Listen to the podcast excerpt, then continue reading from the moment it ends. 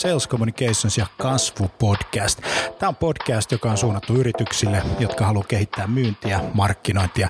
Eri toten puhutaan paljon asiaa konversioista, myynnistä, markkinoinnista, HubSpotista, markkinoinnin automaatiosta, inbound-markkinoinnista. Ja tässä podcastissa kaikki on myyntiä, markkinointia. Mun nimi on Jani Aaltonen. Tervetuloa mukaan. Okei, sitten luodaan nämä profiilit tai sitten käytetään ostajapersoonia, jos on jo luotu valmiiksi ne. Eli pointti on se, että millaisia ostajia teillä on. Eli niin kuin loppujen lopuksi niin kuin siitä hyötyy paljon enemmän koko Suomi ja koko maailma kuin semmoisesta suljetussysteemistä, jossa vaan toivotaan, että kaikkien firmojen brändit siihen, että sä hyvinä tavallaan, eli, eli, eli sä koet, että se sisältö, minkä sä jaat, niin ensinnäkin sä niin kun, tietenkin uskot siihen ja se, se niin kun, äh, on sun arvomaailma. Tehdään pääsääntöisesti sitä valintaprosessia jo ennen kuin me kohdataan ketään yrityksen myyjää. Televisio taas niin kun on pystynyt luomaan niin kun digitaalisiakin ulottuvuuksia. Ja... Mihin, mihin sitten kaiken niin kuin verotuksenkin mm. pitää sillä tavalla osua, eikä, eikä niinkään tulisi koskea siihen yritykseen, että se on vain niin yksi järjestäytymistapa. Ei se tarvitse mitään Richard Bransonia, että jokainen ihminen voi olla oman elämänsä Branson. Kaikki liittyy ihmisten käyttäytymisen muutokseen, joka vie aina pidempään kuin me ollaan alun perin ajateltu.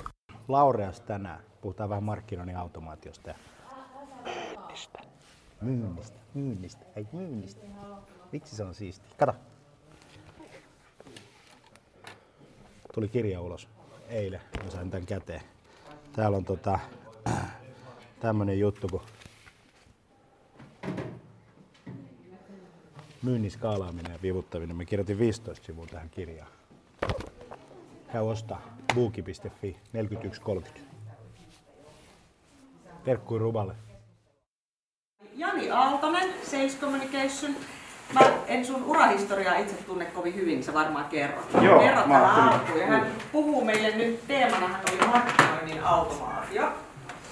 Eli tota, todella semmoista ajankohtaista asiaa. Ja, ja tota, niin, vaikka meillä nyt on projektissa tämmöinen niin päivittäistuote, tuote, niin varmaan osaat sitten luoda tota, niitä linkkejä, linkkejä siihenkin, että ehkä, ehkä myös tämän tyyppiselle tuoteryhmälle, ainakin jos ei tänään, niin tulevaisuudessa, niin tämä on tärkeä juttu. Mutta hei, ole hyvä.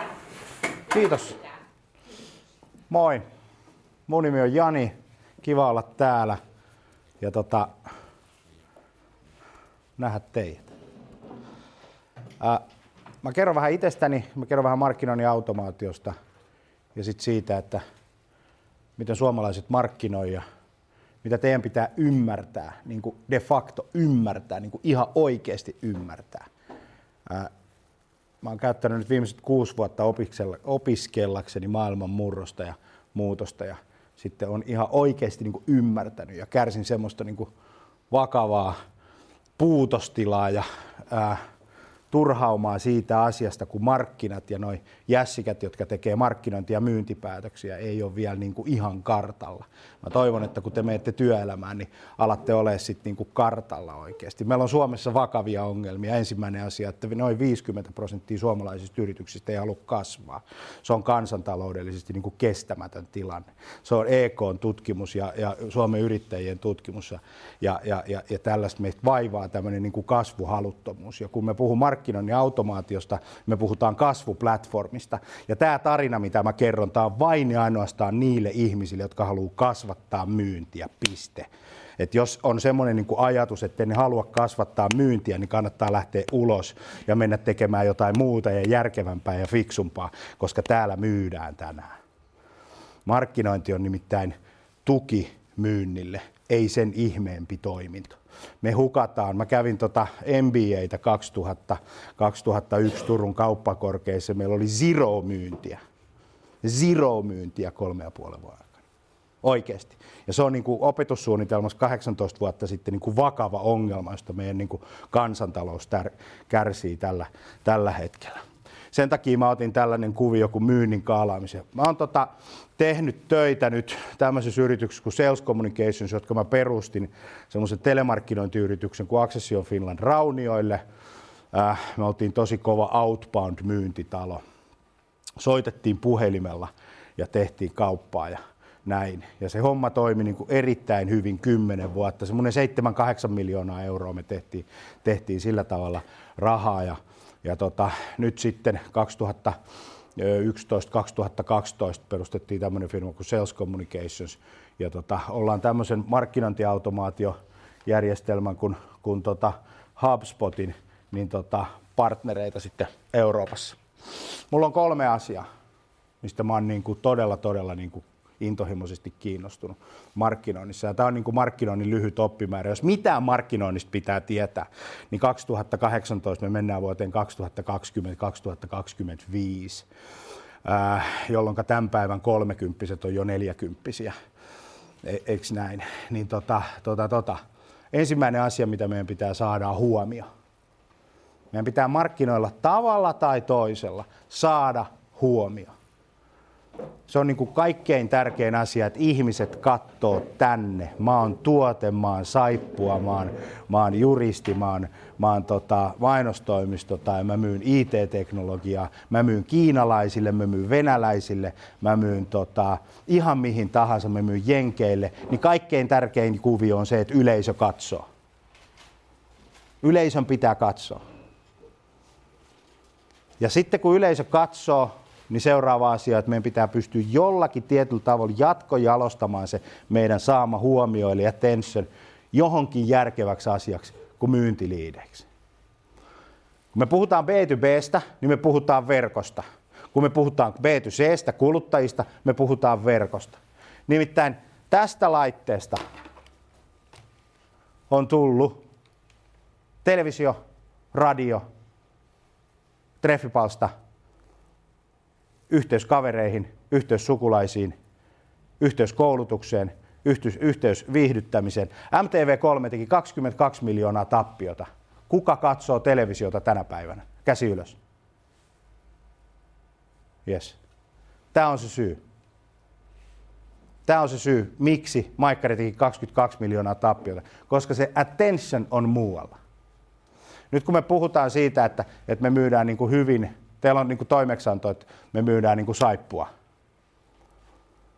joka on hyvin matalan intrestin tuote. Oikeasti. Meidän pitää saada ihmiset siellä liikkeessä tekemään jotakin asioita. Ensinnäkin meidän pitää saada ne ihmiset tänä päivänä sinne liikkeeseen. Se on niin kuin huge ongelma. Ihmiset ei käy liikkeessä. Me ostetaan verkosta tosi paljon tavaraa. Meidän attention on siellä. Ja sitten kun me saadaan se attention, me saadaan jollain tavalla ihmiset sinne liikkeeseen, me saadaan verkkojen kautta liidei, niin meidän pitäisi saada kauppaa aikaiseksi. Koska tämä homma kuolee vaan siinä tilanteessa, äh, tai, tai nousee tai kuolee siinä tilanteessa, kun äh, syntyy kauppa. Piste. Mä en ole digitalisti, en ole markkinoija, mä oon myyntimies. Ja me koitetaan vivuttaa niin tätä internetin välinettä saadakseen kauppaa aikaiseksi meille ja meidän asiakkaille. Ja tota, tämä on sille ihan hyvin toiminut, että tota, tota, tota, meitä on palkittu muutaman kerran, mutta hei, mut saa kiinni tuolta LinkedInistä, Instagramista, Twitteristä, Facebookista, yksityisviestillä, näin päin pois. Mä en oo sähköpostissa. Mulla on täällä 173 845 lukematonta sähköpostia. Mä en vastaa puhelimeen. Mä en katso televisiota, en kuuntele radiota. Mä kulutan Netflixiä. Mulla on Apple Music tai Spotify, jompi kumpi. Lapset haluaa Spotify, mulla on itsellä Apple Music. Eiks niin? Ostan Kindlestä kirjoja noin kahdesta viiteen per viikko. Kulutan mediaa hullun lailla mutta en perinteisissä kanavissa. Ja tämmöiset oudot linnut niin kuin minä kasvaa koko ajan ja aika moni meistä toimii samalla, samalla tavalla. Koko ajan enemmän ja enemmän ja enemmän. Joo. Meidät on palkittu kolme kertaa USAssa. Tämä on outo. Tämä on niin kuin tosi outo. Tämä on niin kuin ihan super weird. Mutta HubSpot on maailman isoin, nopeiten kasvamin markkinointiautomaatioplatformi. Ja ne kundit valitsi Sales Communicationsin 2015, 2016, 2017 koko Euroopan parhaaksi toimijaksi.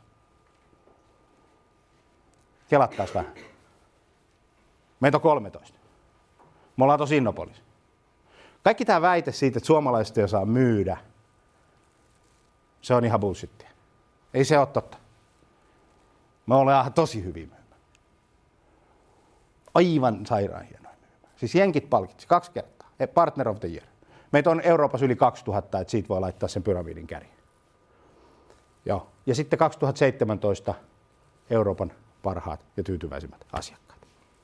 Ja koska on enkeistä kysymys, niitä kiinnostaa kaksi asiaa. Paljon sä myyt ja mikä on sun asiakastyytyväisyys. That's it. Se on simple as that. Ää, paljon sä myyt, mikä on sun asiakastyytyväisyys. Ja mä laittaisin ne oikeastaan toisinpäin. Yrityksen kasvu syntyy siitä, että kukaan ei lähde. Siis kasvu ei synny siitä, että sä myyt paljon. Kasvu syntyy, syntyy siitä, että kukaan ei lähde.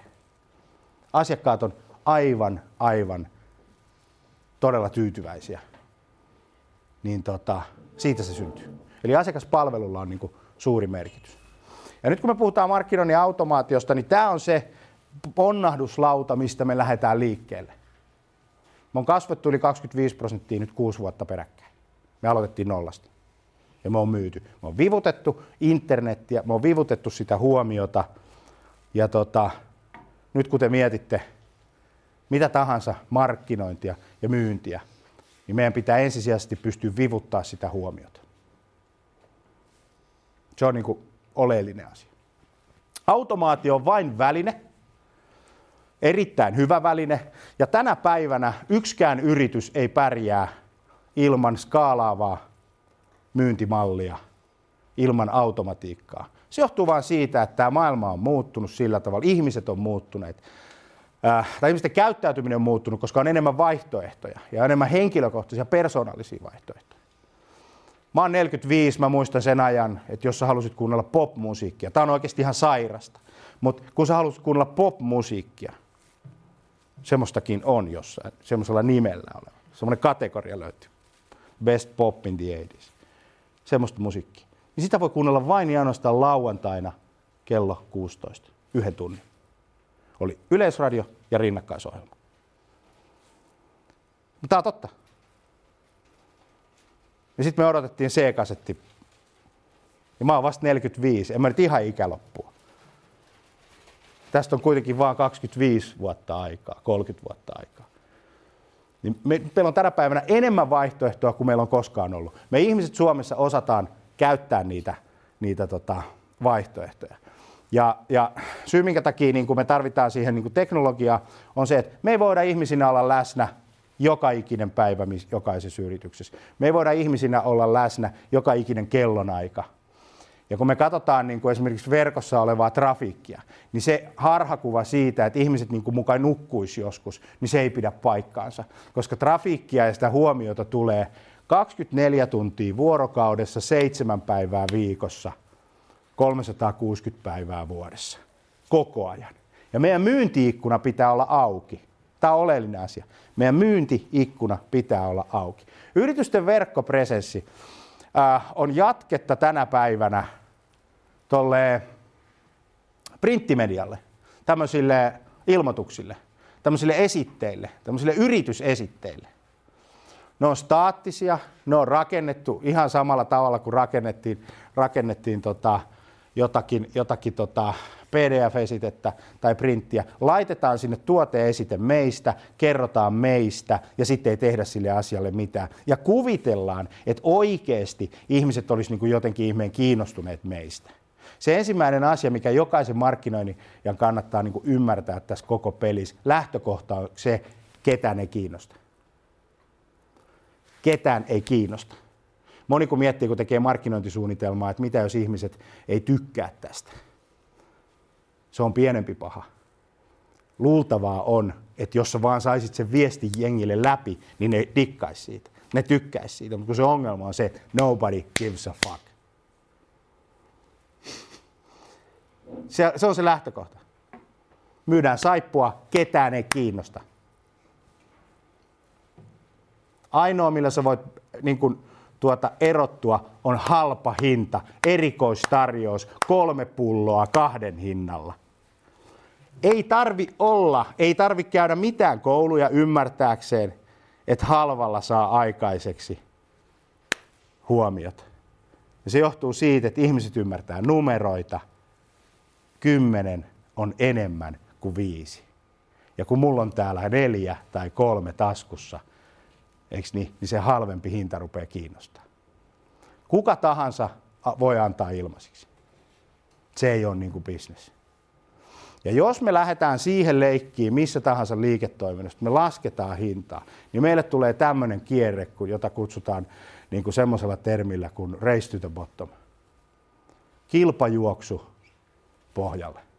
Kilpajuoksu konkurssiin, kilpajuoksu huonoihin katteisiin, kilpajuoksu huonoon johtamiseen, kilpajuoksu lomautuksiin, kaiken näköiseen ikävää, mitä yhteiskunnassa tapahtuu.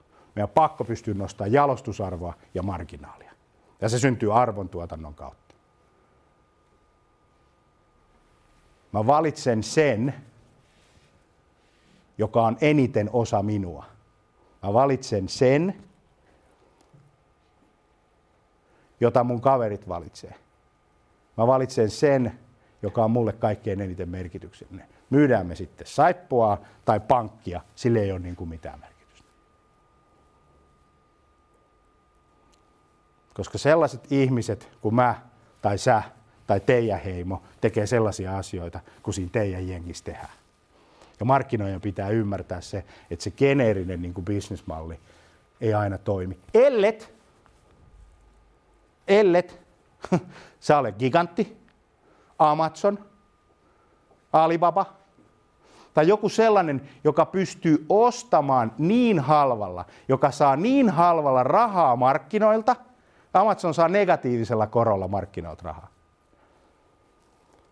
Että sä pystyt sun logistiikan, sun koko niin kuin bisneksen rakentaa sillä tavalla, että siitä tulee täysin ylivoimainen ja se perustuu volyymiin. Kun sä neuvottelet kaupassa, niin kuin, että me ostetaan, se sisäänosto on siellä se bisnes. Siis kauppa tehdään ostamalla siellä, ei myymällä. Se on tärkeä asia. Se tehdään ostamalla, eli sun pitää pystyä ostamaan niin isoja volyymeita, että sä pystyt painamaan sen hinnan alas, jos sä oot siinä hintakilpailussa. Muuten sun pitää olla arvontuotantokilpailussa. Koska se, jolla on suurin arvo siellä pyramidin huipulla, se voittaa. Tai sitten sulla on halpa hinta. Jompikumpi. Tässä keskellä ei ole mitään. Ja se keski kutistuu, kutistuu, kutistuu, kutistuu, kutistuu, kutistuu, kutistuu koko ajan. Keskellä ei ole mitään. Laidot merkitsee, koska laidoissa on merkitystä. Tämä on silleen hankala asia, niin kuin varsinkin suomalaisille, kun meidät on opetettu ole keskellä. Älä erotu, älä vaan kehu, ole semmoinen niin kuin tasapäinen niin kuin pullasorsa. Anteeksi, että mä olemassa. Ei tarvitse tässä maailmassa enää silleen mennä kun, kun te menette hakemaan duunia oikeasti tuolta, niin semmoiset mä oon olemassa jengit, niin ne ei saa paikkoja. Niin ne ei niin kuin merkitse. Ja tämä menee läpi niin kuin kaiken, kaiken, niin kuin, kaiken markkinoinnin. Hei, tämmöinen pieni mainos. digitalsalesday.fi 19.4. Meillä on verkossa kahdeksan tunnin webinaari. Sinne tulee tota, ää, tämmöisiä kavereita kuin Rubanovicin Mika, en tiedä tunnetteko, Ruba, joka on kirjoittanut kahdeksan kirjaa, Antti Merilehto, joka on kirjoittanut tekoälyopas johtajille, sinne tulee tota, Kurvisen Jarkko, henkilöbrändikirjan kirjoittaja, sitten tulee kahdeksan semmoista ihmistä, jotka on tehnyt uran sosiaalisessa mediassa myymässä, niin kuin ihan tavallisia ihmisiä, jotka on tehnyt erittäin hyvää duunia. Sepä Mikko, mun kollega semmoisesta firmasta kuin Advance P2P, joka tekee samaa duunia kuin me, me ja tota, tota, tota, pari ulkomaalaista ylläriä, ylläriä tota, vielä. Niin, henkilöbrändi, mainitsinko sen? Se tulee se. Se on koko päivä. Alkaa 8.30, kestää kello 16. Verkossa kahdeksan webinaaria for free. Meillä oli tuhat ihmistä viime vuonna, mutta järjestetään kolmannen kerran. Meillä on kolmannen jakso silloin. Tää, tää, se on niin. päivä. Katsotaan. Ilmoittautukaa, saatte tallenteet, voitte katsoa myöhemmin, ne tulee podcasteina, ne tulee jokaiseen paikkaan uh, for free. Ja sitten hei, mulla on kisa, tällainen kirja. Mä sain, tää on oikeasti teille nyt spessu. Spessu. Tämmöinen kirja tuli eilen mulle. Rubanovitsin Mika kirjoitti kirjan Myyntikapina, joka on korvaa kuin kone ihmisen myyntityössä. Ja tota, täällä lukee tämmöinen asia kuin markkinahäirikön käsikirja. Ja täällä on muutama vieraskynä. Ja mä tykkään tästä, koska muahan yleensä nimitetään tämmöiseksi markkinahäiriköksi. Ää, tota, että Jani paasaa tuolla sosiaalisessa mediassa niin kuin näille meidän asiakkaille ja tekee, ja sitten kukaan muu ei tee mitään. Tiedättekö te, miten saadaan markkinahäirikön leima Suomessa? Tekemällä asioita eri tavalla tekemällä asioita eri tavalla, niin status quo, vallitseva todellisuus, kun se rupeaa tärisee, niin ne rupeaa niin kuin mököttää. Tämä on hyvä. Sitten kun ei osata tehdä, niin aletaan mököttää. Mutta mä oon kirjoittanut tänne yhden, yhden luvun tähän kirjaan ää, tota, automatiikasta ja tota, myynnin skaalaamisesta ja vivuttamisesta. Ja se, kuka eniten twiittaa, hashtag Aaltonen, hashtag myyntikapina, saa tämän kirjan tämän, tämän tota, päivän päätteeksi. Tällä, kellään ei ole tätä kirjaa, mä voin sanoa. Kellään ei ole. Tämä on eilen tullut. Tämä saa ostaa booki.fiistä ja, muualta. Maksaa 41 euroa. että jos haluaa, niin saa. Mutta saatte laittaa liveä, saatte kuvaa, saatte tehdä mitä tahansa niin kuin tuossa tota, kuviossa. Mutta toi kirja tämän setin jälkeen, niin tota, tota, tota, on toi äh, kuva siitä kuviosta. Mä uskon siihen, että jos me puhutaan automatiikasta, tämä on silleen tärkeä juttu, koska se on se platformi, se on se alusta, jolla me vivutetaan meidän myyntiä ja meidän huomiota ja meidän attentioni. Mä oon paljon puhunut opiskelijoille siitä, että nyt kun te teette tätä matkaa matkalla ammattilaisiksi ja matkalla niin kuin oman alanne arvostetuiksi niin kuin osaajiksi, ne jotka sentien valitsee, niin ottakaa ihmeessä sosiaalinen media käyttöön ää, siinä osaamisen esittelyssä. Ja kertokaa oikeasti niille ihmisille siellä sosiaalisessa mediassa, että mitä te teette, mitä te osaatte, kun teillä tulee toimeksianto, kuvatkaa, laittakaa video, hankkikaa se attention, koska se attention, mikä teillä on, se huomio, niin se on valuuttaa, se on rahaa, se on skaalaavaa fyrkkaa, kun mennään työmarkkinoille. Kaikkien pitää tietää, what you stand for, kuka sä olet, mitä sä teet. Ja unohtakaa kaverit jotka nauraa. Kato, kun sen Friendiverkoston pääsääntöinen tehtävä on vetää se alas, koska siellä on niitä seiskapuolikkaita ja viispuolikkaita, niitä semmoisia keskinkertaisuuksia, jotka ei kestä sitä menestystä, niin, niin unohtakaa, että ne ei ole teidän työnantajat, ne ei ole teidän asiakkaat, vaan ruvetaan tekemään töitä niille asiakkaille, koska sitten kun te menette työelämään, mä tiedän, että kun mä palkkasin just neljä ihmistä, ja kävin läpi niin kuin satoja hakemuksia, niin kuka sieltä niin kuin kaikkein eniten nousee? Se, kenellä on videopresenssi, se, kenellä on sosiaalisessa mediassa tavaraa, se, kuka osaa, kuka uskoo, ja ne muuten pystyy hinnoittelemaan oman osaamisensa. Muistakaa se. Ne, jotka on huomiossa pyramidin huipulla, hinnoittelevat oman osaamisensa ja ovat palkkaneuvotteluissa paremmassa tuota, ää, tilanteessa. Se menee tällä tavalla, koska sillä huomiolla on oikeasti arvo. Miettikää nyt itse. Haatte duunia. Siellä on kaveri, jolla on 5000 seuraajaa, jolla on jotain merkitystä sille työnantajalle. Tai sitten sillä on kaveri, jolla on sosiaalisessa mediassa kännikuvia ja bikinikuvia. Kuka voittaa? Jos se työnantaja ei ole perversi, niin se valitsee sen 5000 seuraajaa, se ammattilaisen. Tämä on niin kuin totta. Ihan sama, mitä ammattiliitot sanoo. Ihan sama, mitä taulukkopalkat sanoo. Maailma menee sillä tavalla, että ihmiset haluavat olla sellaisten ihmisten kanssa, joilla on merkitystä. Et avatkaa blogi. Kirjoittakaa kerran viikossa. Julkaiskaa, julkaiskaa, julkaiskaa kaikki, koska silloin niin kuin, äh, erittäin paljon merkitystä. Sitten hei, 18.5. meillä on, on, on tilaisuus, jonka Rubanovic järjestää myyntikapina – tuolla, tuolla tota metroareenalla 2500, 3000 ihmistä tulee ja se on ilmanen, jokainen saa kirjan. Se, joka twiittaa tänään tosi paljon, se saa kirjan ekan. Muut joutuu odottaa 18.5. tai mennä kirjakauppaan. Joo. Ja silloin siellä on, siellä on tota, hyvä, hyvä setti paikalla. Puhutaan vähän myymisestä. Mä tuun siihen teknologiaan. Koska se, mutta tämä ei ole mikään feature se benefit show, niin semmoinen, että meillä on tämmöisiä niin kuin, ää, tota, markkinoinnin automaatiojärjestelmiä, ja sitten niissä on näistä tällaisia osa, tuota, tuota, ää, ominaisuuksia, ja sitten mä oon joku nörtti, joka kertoo tämän kuvion. Mä oon ihan supernörtti, mutta kun tämä pitää lähteä sieltä myynnin ja asiakkuuksien kautta. Mä olin Bostonissa HubSpotin tilaisuudessa viime syksynä, ja toi pieni kaveri täällä näin on tota Darmissaa toinen perustajista. Nämä muuten, kun nämä meni pörssiin, niin se nelinkertaisesti pörssiarvon kolmes vuodessa. Nämä puhuu semmoisesta kuin eksponentiaalinen kasvu. Ja tämä kasvu pitää ymmärtää. Niin kuin sanottu, tämä peli vaan kasvuyrityksille. Vaan yrityksille, jotka haluaa myydä. Ei muille. Kaikki muut tekee esitteitä omasta tuotteestaan, missä on ominaisuudet ja hyödyt ja missä sen saa ostaa ja halpa hinta. Oli tutkimus. Nämä on yrityspäättäjiä. Ää, myyjiltä kysyttiin, että tuotatko sinä arvoa asiakkaille. 82 prosenttia sanoi kyllä. Minun työ, meidän yritys, nämä tuotteet, palvelut tuottaa arvoa asiakkaalle. Ongelma oli vain se, että kun asiakkailta kysyttiin, niin 34 prosenttia oli samaa mieltä niistä asiakkaista. Eli me eletään tämmöisessä niin kuplassa noissa yrityksissä.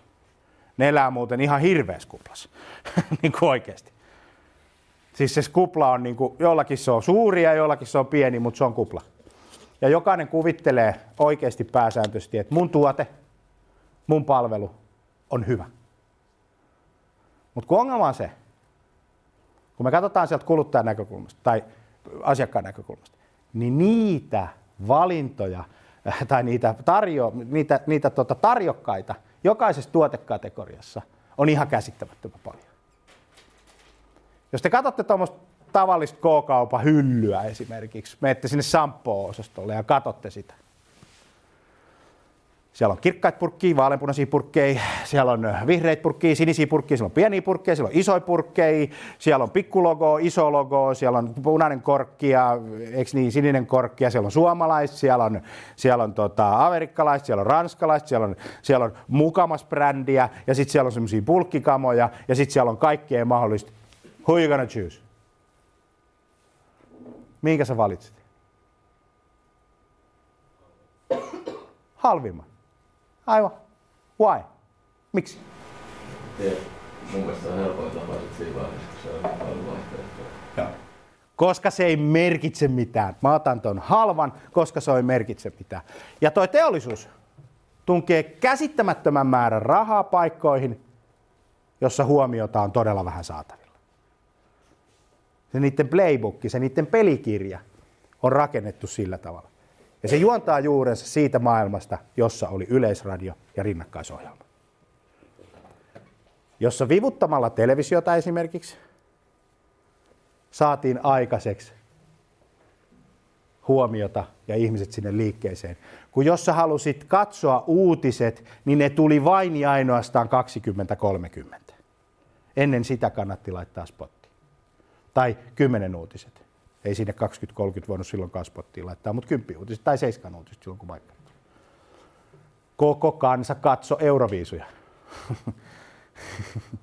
Kannatti olla mukana. Tänä päivänä telkkarissa ei ole enää mitään järkeä. Ainoa, missä kannattaa olla mukana, on Lätkän MM-kisat, koska kaikki katsoo kaksi ja puoli viikkoa lätkää tai putous tai joku tämmöinen iso, iso produktio, jolla saa, mutta ne vähenee, ne vähenee, ne vähenee, ne vähenee. Ja tällä hetkellä televisiossa katsotaan ainoastaan, tai mitä sitä tuntuu ainakin itsestään, että kun katsoo, että mitä sieltä niin tulee, niin sieltä tulee outoja, humalaisia, alastomia nuoria, jotka laitetaan erilaisiin ihmiskokeisiin ja sitten niille nauretaan. Ja sitten se extension, joka siitä tulee, se laajennus, on seiskapäivää lehti, kaiken näköiset clickbaitit, iltasanomis, iltalehdessä. Ja that's kind of sad. Tämä on niin kuin tosi, tosi. En mä tiedä, oletteko samaa mieltä? Ei sitä vitti enää katsoa. Ne Big Brother days are over. Pannaan kamera päälle ja annetaan nuorille viinaa, niin kyllä alkaa tapahtua. Ja sitten siinä vaiheessa, kun ekat lähtee housut, niin saadaan löppi. Tällä tämä toimii. Ja sitten pannaan mainos siihen kylkeen. Se on säännö. Eli meidän pitäisi pystyä niin kuin jollain tasolla tuottamaan arvoa, arvoa tota. se miten me ostetaan ja miten me opitaan asioista, niin se on, vai, se on, se on, niin kuin, se on oikeasti niin kuin muuttunut tosi tosi radikaalisti. Kuinka moni on syntynyt 80-luvulla? Okei. Okay. Kuinka moni 90-luvulla? Täällä 2000-luvulla syntynyt? Ei. Älä kysy taaksepäin meillä. Te elätte semmoista aikaa, jossa, jossa tota, teidän valinnan vaihtoehdot on todella isot. Ja te osaatte käyttää niitä, niitä tota, valintoja. Se on, se on tota erittäin, erittäin hyvä. Mutta niin on muuttunut myös 70, 60 ja 50-luvulla niin kuin syntyneiden sukupolvi. Se, mitä me tällä hetkellä halutaan kuluttaa, on videot erittäin paljon. Tämmöinen tutkimus, what kind of content do you want to see from a brand or business you support? Videos, emails, newsletters, social images, siis social videos. Siis tämä kertoo siitä, että maailma menee visuaaliseksi. Kuinka moni on Instagramissa?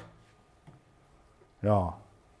Prove my point. Teitä on enemmän Instagramissa kuin teitä on siellä televisiossa. Kuinka moni on YouTubessa? Joo. Muuten YouTube on maailman isoin telkkari. Ja sen, jos sä halusit mitä tahansa niin kuin brändiä viedä visuaalisesti ylös, YouTubeen. Mä näytän vähän lukuja, millä, millä tavalla. Ja tässä maassa. Se on niin kuin mielenkiintoinen, mielenkiintoinen tota, äh, systeemi. Nyt jos me katsotaan Suomeen, niin, niin meillähän on toi Nokia ja kaikkea tällaista niin kuin sitä historiaa ja näin, joka on meille tosi hyvä. Se auttaa meitä tosi paljon teknologiassa ja se on ollut kansakunnalle niin kuin tosi hyvä. Mutta me käytetään tätä laitetta eniten maailmassa. Eniten maailmassa. Mobiilidatan käyttö, toi yläpalkki on Suomi, Latvia on kakkosena, Itävalta, Ruotsi, Tanska, Viro, Islanti, Etelä-Korea ja bla bla bla. Tsekki, Belgia, Meksiko, Kreikka, Slovakia. Tämä on suomalaisten media. Nyt kun me katsotaan sitä iso rahamäärää, jota me laitetaan sinne mediaan, markkinointiin, on aina hyvä miettiä se, että kuinka paljon menee tähän kanavaan, jossa ihmiset on. Kuinka paljon se menee johonkin toiseen kanavaan. Sen intialaisen kaverin niin kuin toinen kaveri on semmoinen kaveri kuin Brian Halligan, joka on siis HubSpotin perustaja, niin kertoi hyvän tarinan 2016, kun hän tota, äitinsä kanssa käy Dunkin Donutsissa Amerikassa ja siellä on semmoinen drive-in ja se äiti on se nyt 85-vuotias tällä hetkellä. Ja tota, ne ajo sinne ja sitten, sitten tota, mutsi soitti pojalle, että hei, lähdetään, lähdetään käymään kaupungilla ja käydään Dunkin Donutsissa ja muuta. Että mä ajan, mä ajan. Sitten se Brian sanoi, että ei mitään, että aja vaan. Tai YouTubesta klippi. Aja vaan. Että tota, hän tulee mukaan ja nyt vietetään hieno sunnuntai-päivä, poika äiti, äiti tota, setti ja jutellaan vähän ja näin. No, äiti ajo driviniin. Te tiedätte, olette ajanut driviniin. Näin, sä et sen driviniin ja sitten sä tilaat, se on muuten näin päivissä. Sä tilaat siitä näin ja sitten otetaan tilaus vastaan, niin sekin meni, että mä otan tota, iso kahvi, latte, vähän sokeria, maitoa ja tällaista. Sitten se sai tilauksen ja sitten kun siellä on se toinen, niin sulla on se kassa, niin sitten sulla on se toinen, niin sä ajoi sitten siihen toiselle näin. Ja sitten se odotti sitä tilausta, mutta hän ei saanut sitä. Ja sitten hän tajusi, että hän oli ajanut ohi ja hän oli ajanut roskakoriin. Sä tiedät, on roskakori sen jälkeen. Ja hän odotti ja jutteli sille roskakorille.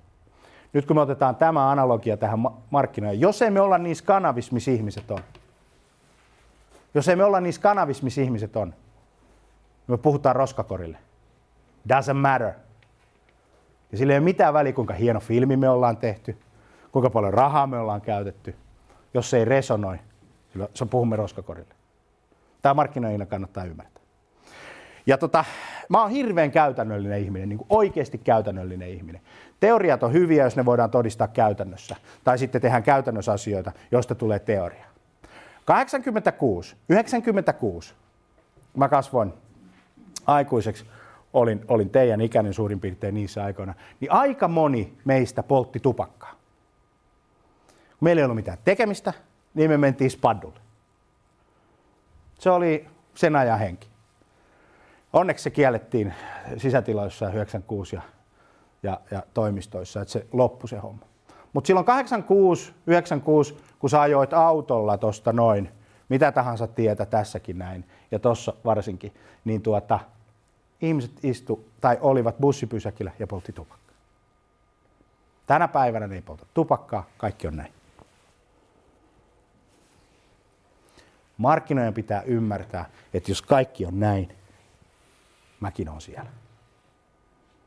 Koska muuten mä tuun sellaisen tilanteeseen, että mulla on se neljöpalikka ja reikä, ja mä yritän jotenkin sovittaa niitä yhteen, ja that doesn't work.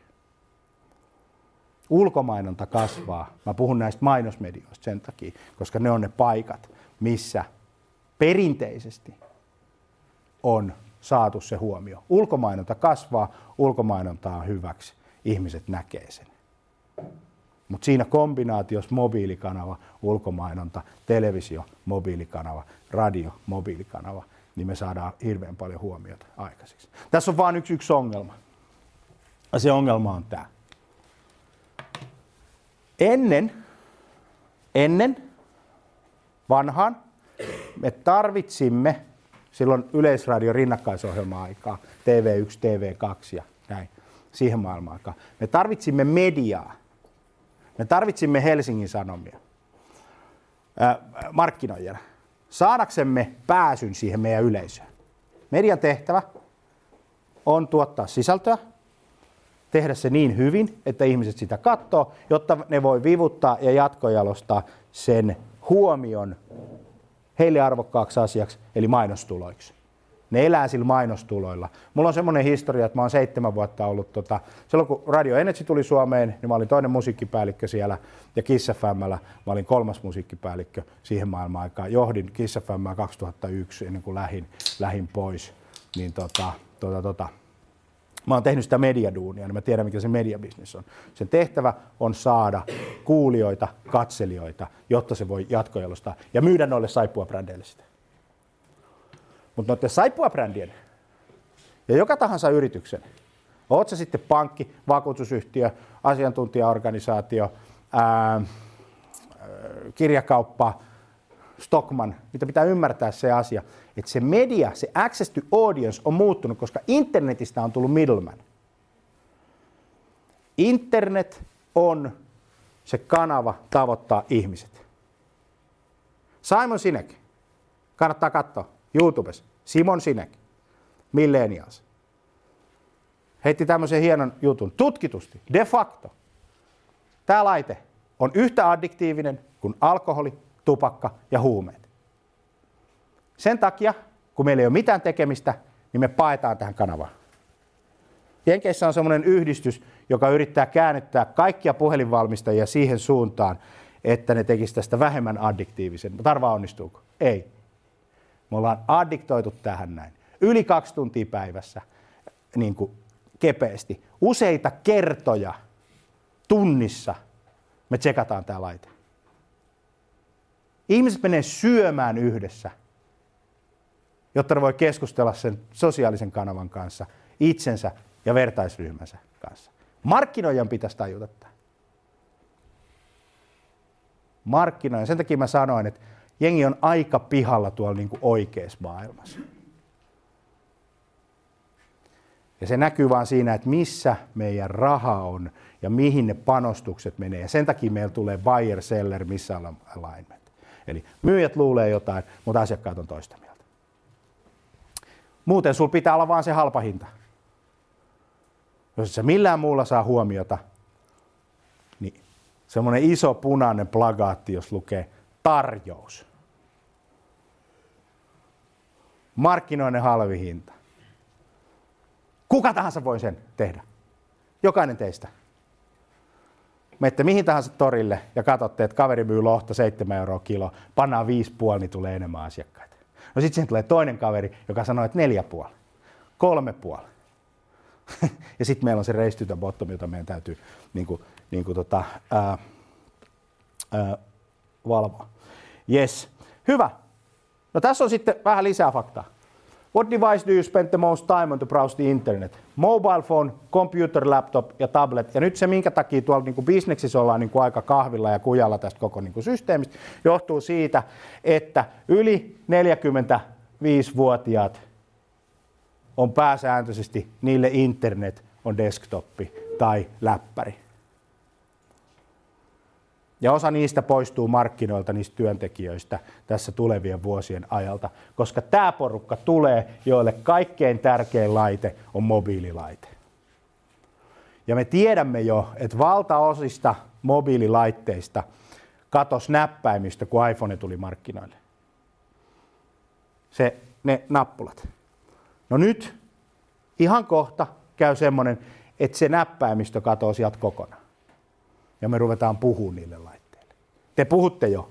Lähetätte WhatsApp-viestejä, eikö niin? Kysytte asioita, eikö näin? Se, se trendi kasvaa. Tämä jengi on pihalla. Tämä tulee ja sitten se maailma alkaa niin kuin, niin kuin muuttua. Mutta tämä on niin kuin tärkeää ymmärtää. No sitten hei, Tämä on laite, jota me käytetään ennen kuin me mennään nukkumaan ja heti kun me herätään. Ja sitten teidän jengi, se on vessanpöntön jälkeen käytetyin laite vessassa. Mä väitän, että sitä moni kaveri käyttää enemmän kuin ne käyttää sitä pesukkohanaa. Meidän pitää ymmärtää tämä markkinointi. Kun me laaditaan markkinointisuunnitelmia ja mietitään, että mikä on meidän access to audience – koska meidän markkinoiden meidän tehtävä, kun me haetaan sitä attentionia, ymmärtää tämmöinen asia, mikä on meidän access to audience. Me voidaan ostaa se rahalla, mutta se ongelma on se, että kun se ei ole enää siellä, missä se oli aikaisemmin. Se huomio. Se huomio on vaihtanut paikkaa. Se ei ole enää siellä, missä se oli aikaisemmin. No joo. No tota, ää, tässä kysyttiin, että what kind of content do you want to see from brand and business you support? Videot on tosi tärkeät, social imageit nuoremmassa sukupolvessa. Sähköpostilla on jonkunmoinen merkitys, mutta sähköposti tulee kuolemaan pikkuhiljaa. Sille ei ole niin kuin enää kauheasti merkitystä tulevaisuudessa, koska me siirrytään sosiaalisiin, sosiaalisiin kanaviin ja toi videoiden voima. Noina kavereina mä tekisin enemmän sisältöä sosiaaliseen kanavaan ja, ja, ja tekisin jotain sellaista, joka hyödyttää sitä heidän yleisöä. Mikä on ton Saippua-brändin kohdeyleisö? Meillä on kaksi brändiä. Meillä on tämä Believe ja Family Fresh. Meillä on Believe ja sitten meillä on Family Fresh. Family Fresh. Mitkä on niiden kohdeyleisöt? Believille 25-50-vuotiaat naiset. 25-50-vuotiaat naiset. Wow! Mitä yhteistä niillä on? Tykkää puutarhuroinnista. Ja... Tykkää puutarhuroinnista. Joku 20 käsi ylös. Onko puutarhurointi kova juttu? Mä palaan tähän, niin kuin tähän kohderyhmän määrittelyyn. Toi ei nimittäin toimi koska iästä riippumatta, jopa sukupuolesta riippumatta, me saatetaan pitää samoista asioista. Ja tämä markkinoijien pitäisi niin kuin ymmärtää. Yes. Se varmaan lukee blogeja aika pitkälle. Varmaan ehkä. Ja sitten jonkin verran naisten lehtiä. Mä kaikki liittyy mobiilissa tällä hetkellä. Kuinka moni lukee naisten lehtiä? Yksi, kaksi, kolme. Mä mietin, että mikä niille voisi olla yhteistä. Niin. Itse some on luultavasti se, koska mä luulen, että ne vanhemmatkin menee sinne niin kuin Insta ja Facebook ja nuoremmat vaan heinaa siellä.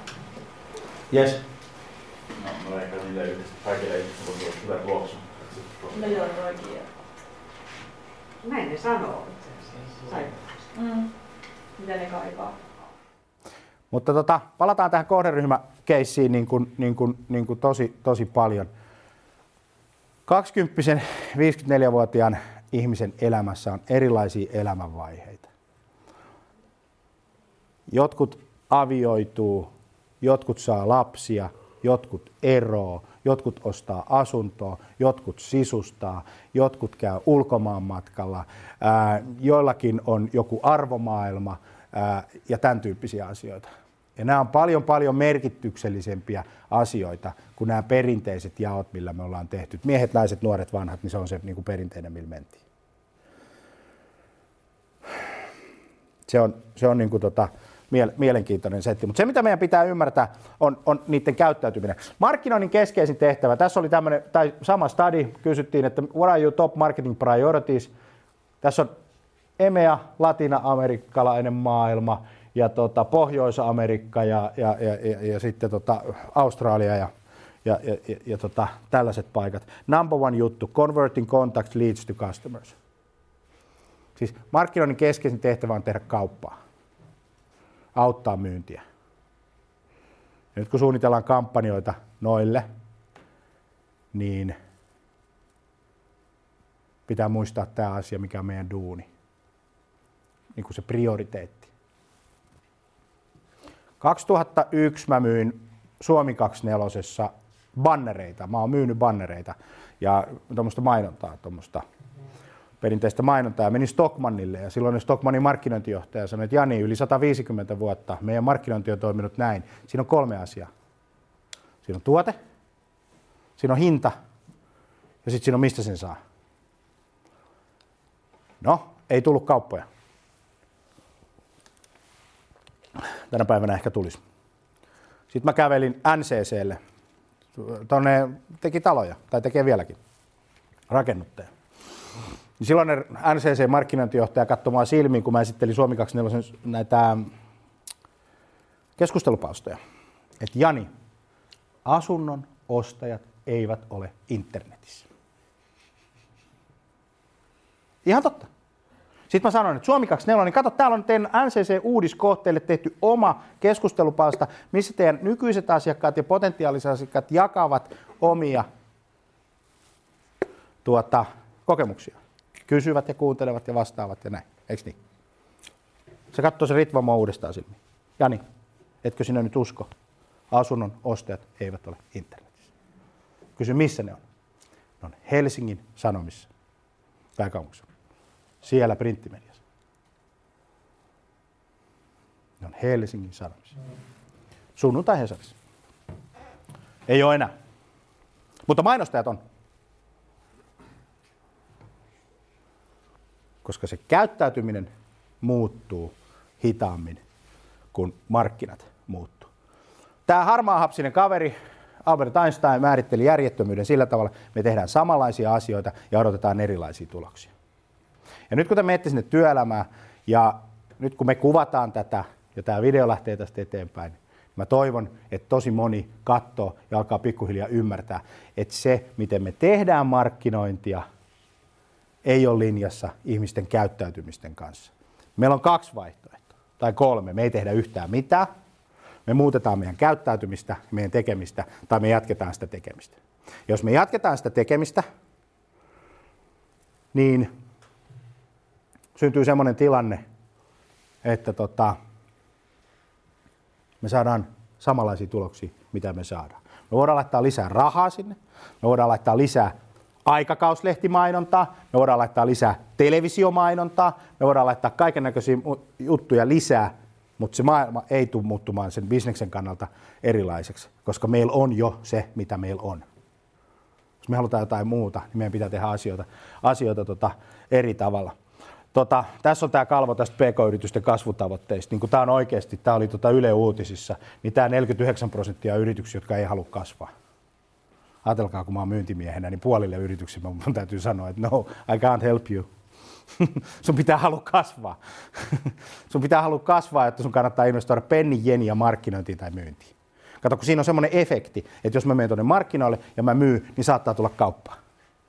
Kun se on se koko homman tarkoitus. Mutta tälle jengille näitä ei voi auttaa. Ja sitten 6 prosenttia sanoo, että ei kasva, niin se on itse asiassa 55 prosenttia. Joo, haluaa säilyttää markkinointiasemansa, siis nykyinen. Mutta sehän on matemaattinen mahdollisuus. Inflaatio on 2-3 prosenttia koko ajan. Se, niin raha-arvo laskee, on pakko myydä enemmän, jotta se pysyt näin. Ei ole olemassa niin tämmöistä, että säilytetään tämä tilanne.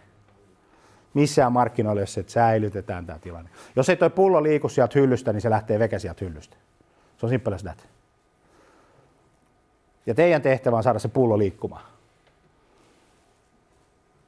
Sitten on nämä perinteiset, niin kuin perinteiset markkinoinnin 4 P, product, price, promotion ja, ja tota, blaze. Eikö se ollut näin? Oliko se niin? Product, price, promotion ja price. Sitten on niitä enemmänkin. Sitten on niitä enemmänkin, mutta nämä 4 P on niin kuin aina opetettu ja nämä on niin kuin tosi hyviä. Kaikilla on sellaiset jo olemassa. Kaikilla on sellaiset ja millä sä erotut sieltä.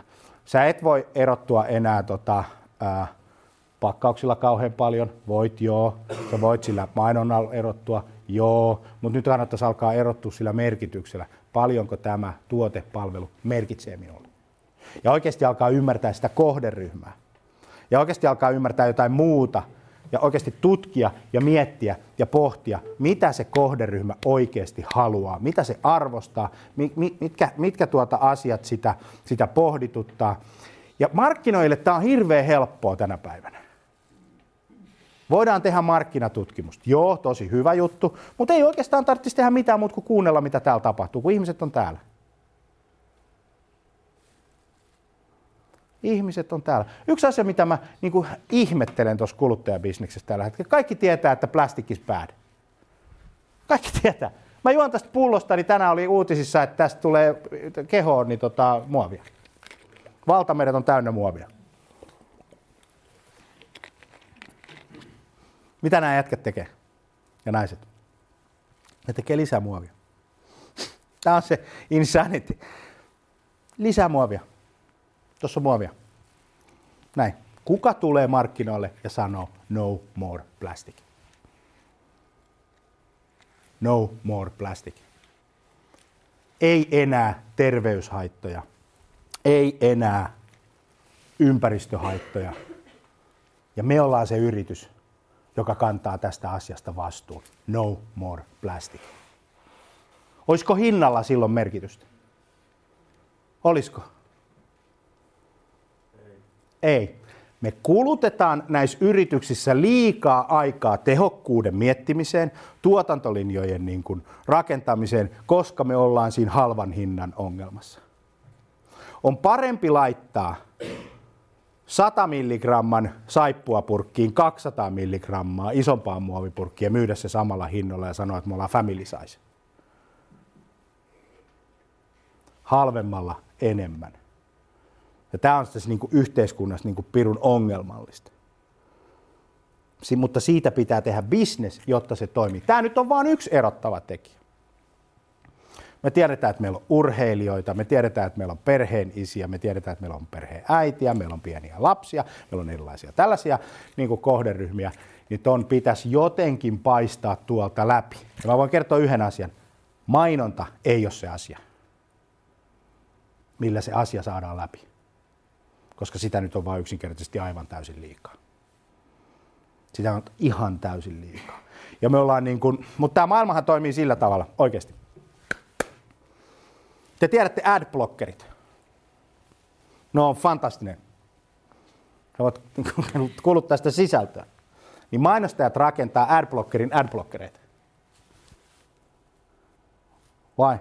Sen sijaan, että ne kiinnittäisi huomiota siihen, mitä sä haluat, mikä on sulle järkevää. No more plastic.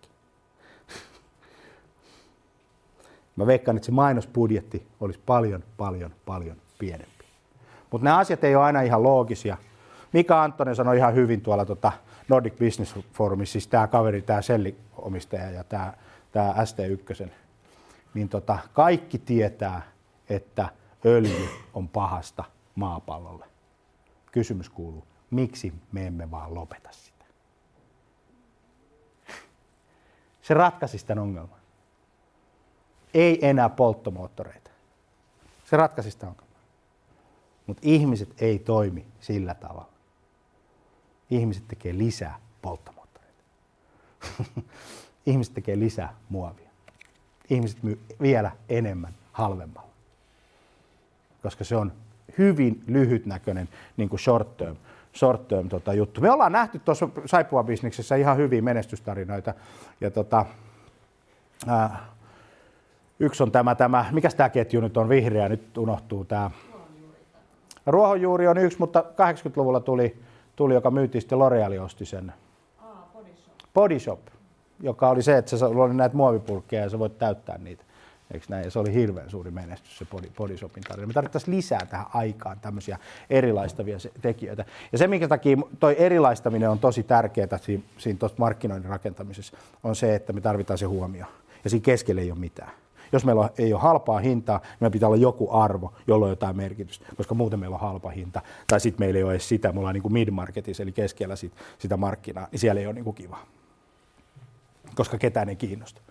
Okei, Samanaikaisesti meidän pitää muuttaa tätä meidän tarinaa, miten me myydään. Ja miksi mä puhun tästä? Koska ei ole olemassa markkinoinnin automaatiot ilman hyvää sisältöä. Ei ole olemassa hyvää bisnestä ilman hyvää sisältöä. Doesn't work. Koska me tarvitaan huomion saamiseksi jotain, mikä on mielenkiintoista. Se mielenkiinto ei ole se kanava, vaan se mielenkiinto on se sisältö. Ja se voitte olla mainonnan ja markkinoinnin ja, ja, ja, ja myynnin tekijöitä semmoisia, että tota, joka tekee kaiken by the book. Tai sitten voitte olla niitä, jotka myy eniten. You choose. Jos me otetaan televisio tai tota, elokuvat, sarjat, kirjat, kirjoitettu materiaali, musiikki, meillä on aina top 10 lista. Siellä on aina se kymmenen, josta ykkönen kakkonen ja kolmonen myy eniten. Sinne pitäisi päästä. Millään muulla ei ole kahdesti väliä. Muuten sun pitää olla halpa hinta.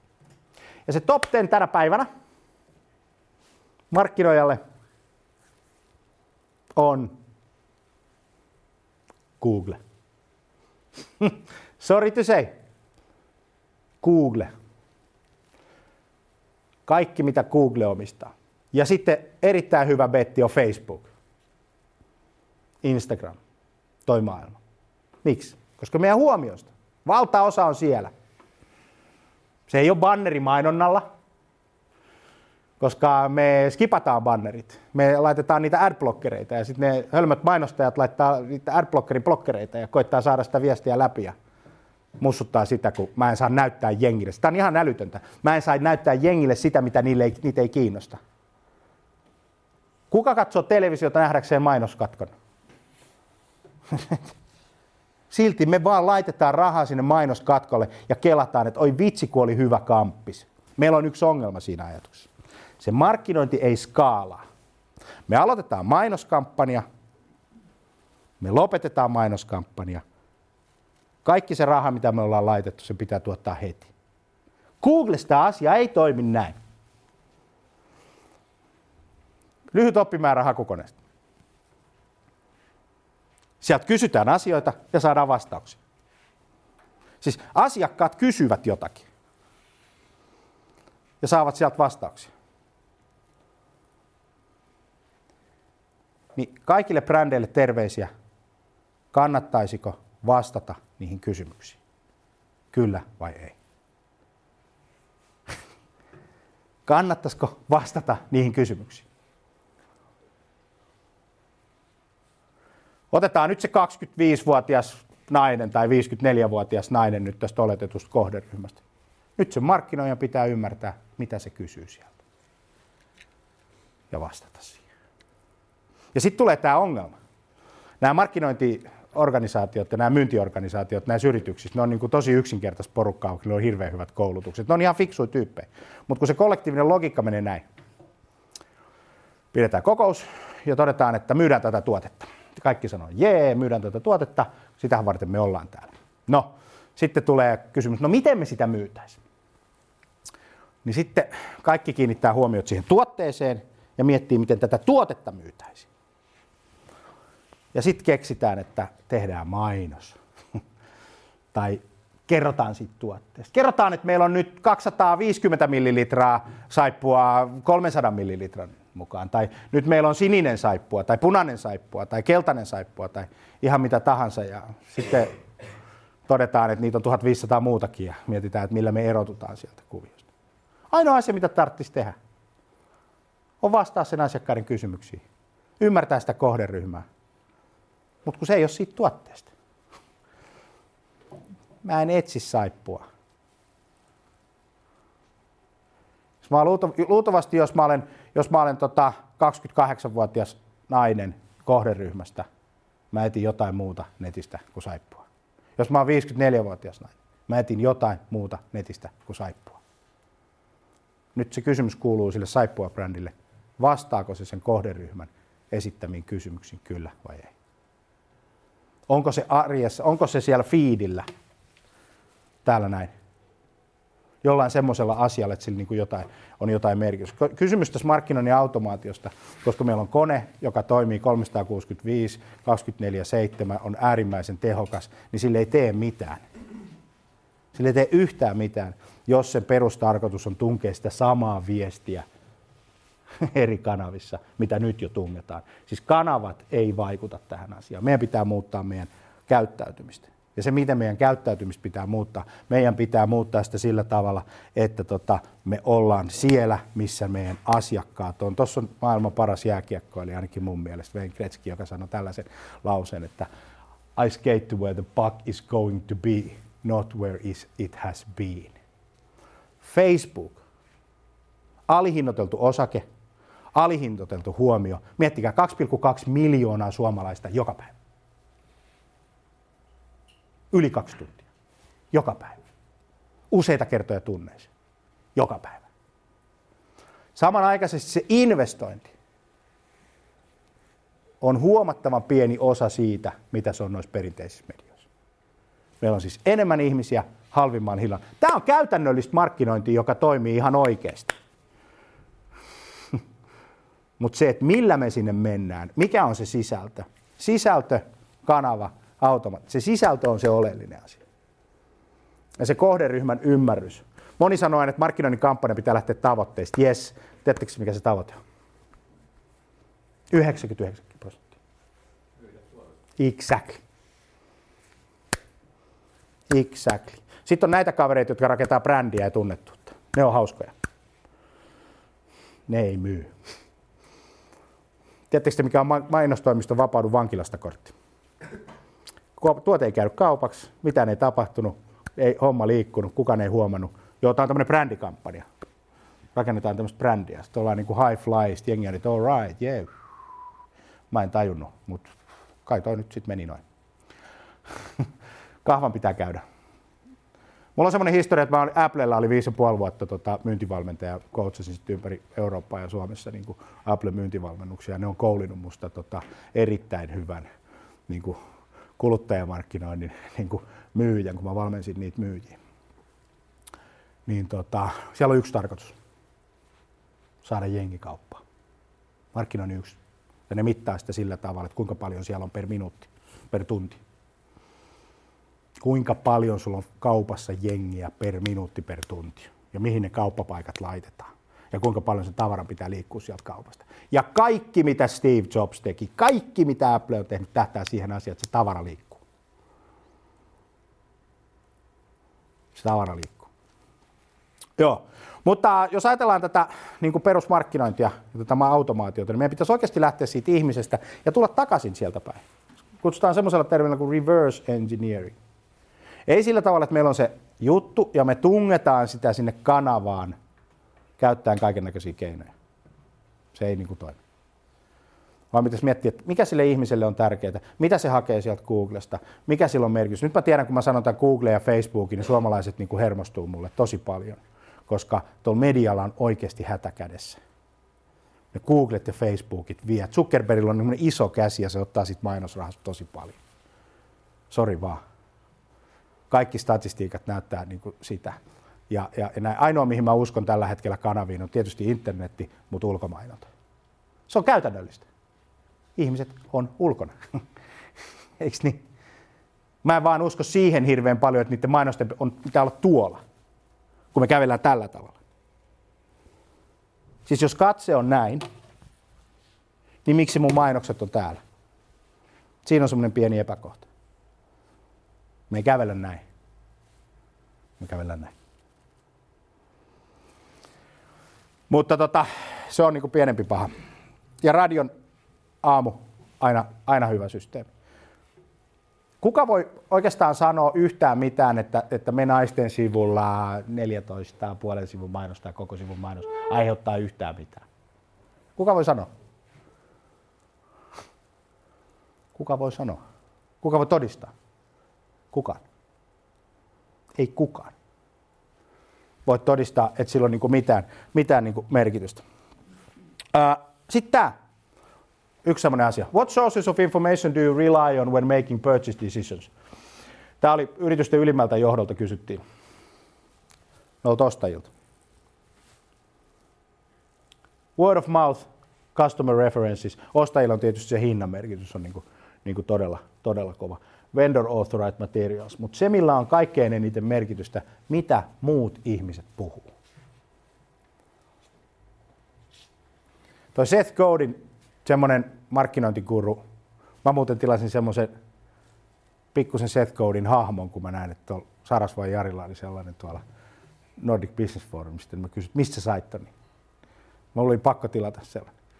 Mutta se sanoi hienosti tämä Seth Godin jossain kirjassa, 18 kirjaa kirjoittanut markkinoinnissa. Lukekaa, se on sivistävä. Niin tota, tämmöinen hyvä lause, joka on jäänyt elämään. People like us do things like this. People like us do things like this. Nyt meidän pitää ymmärtää se heimo, se porukka, se jengi, joka olisi mahdollisimman suuri, mahdollisimman hyvä, jos olisi mahdollisimman suuri, jotta me voidaan tehdä liiketoimintaa. Tässä maassa meitä on 5 miljoonaa ihmistä, niin, niin, niin meidän pakko löytää joku semmoinen paikka, jolloin, joka on niin geneerinen ja niin hyvä, koska silloin kun me pilkotaan niin pieniä osia meidän markkinointia. Family Fresh, eikö niin? Se on yksi tämmöinen tuote. No sehän on perheelle, eikö niin? Ainakin pitäisi olla. Jos on sinkuille, niin sitten niillä on ongelma. Niin kuin paha brändiongelma. Niin, niin, niin nyt pitäisi ottaa kaikki irti siitä perheestä. Kaikki irti perheestä.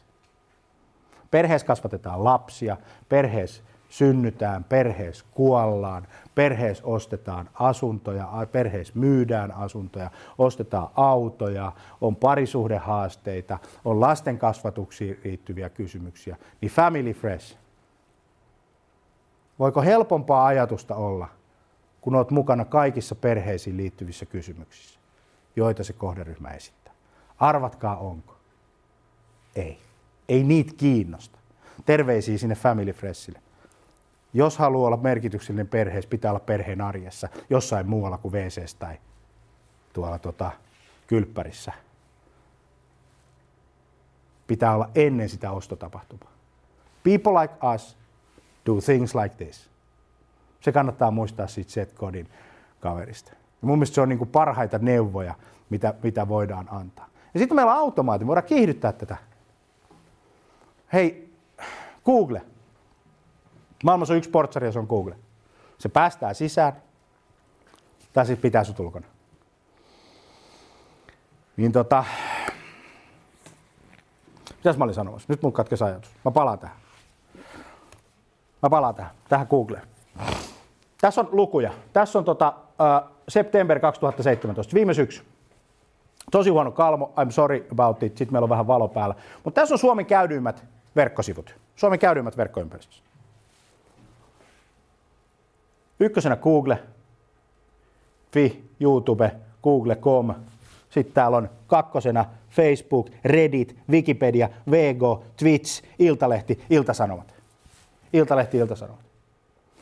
Tämä, tämä kolmikko, tai tämä nelikko, Googlen ja Facebookin omistaja, on enemmän vierailuja, enemmän käyttöä kuin sijoilla 5-20 yhteensä. Yhteensä. Yhteensä.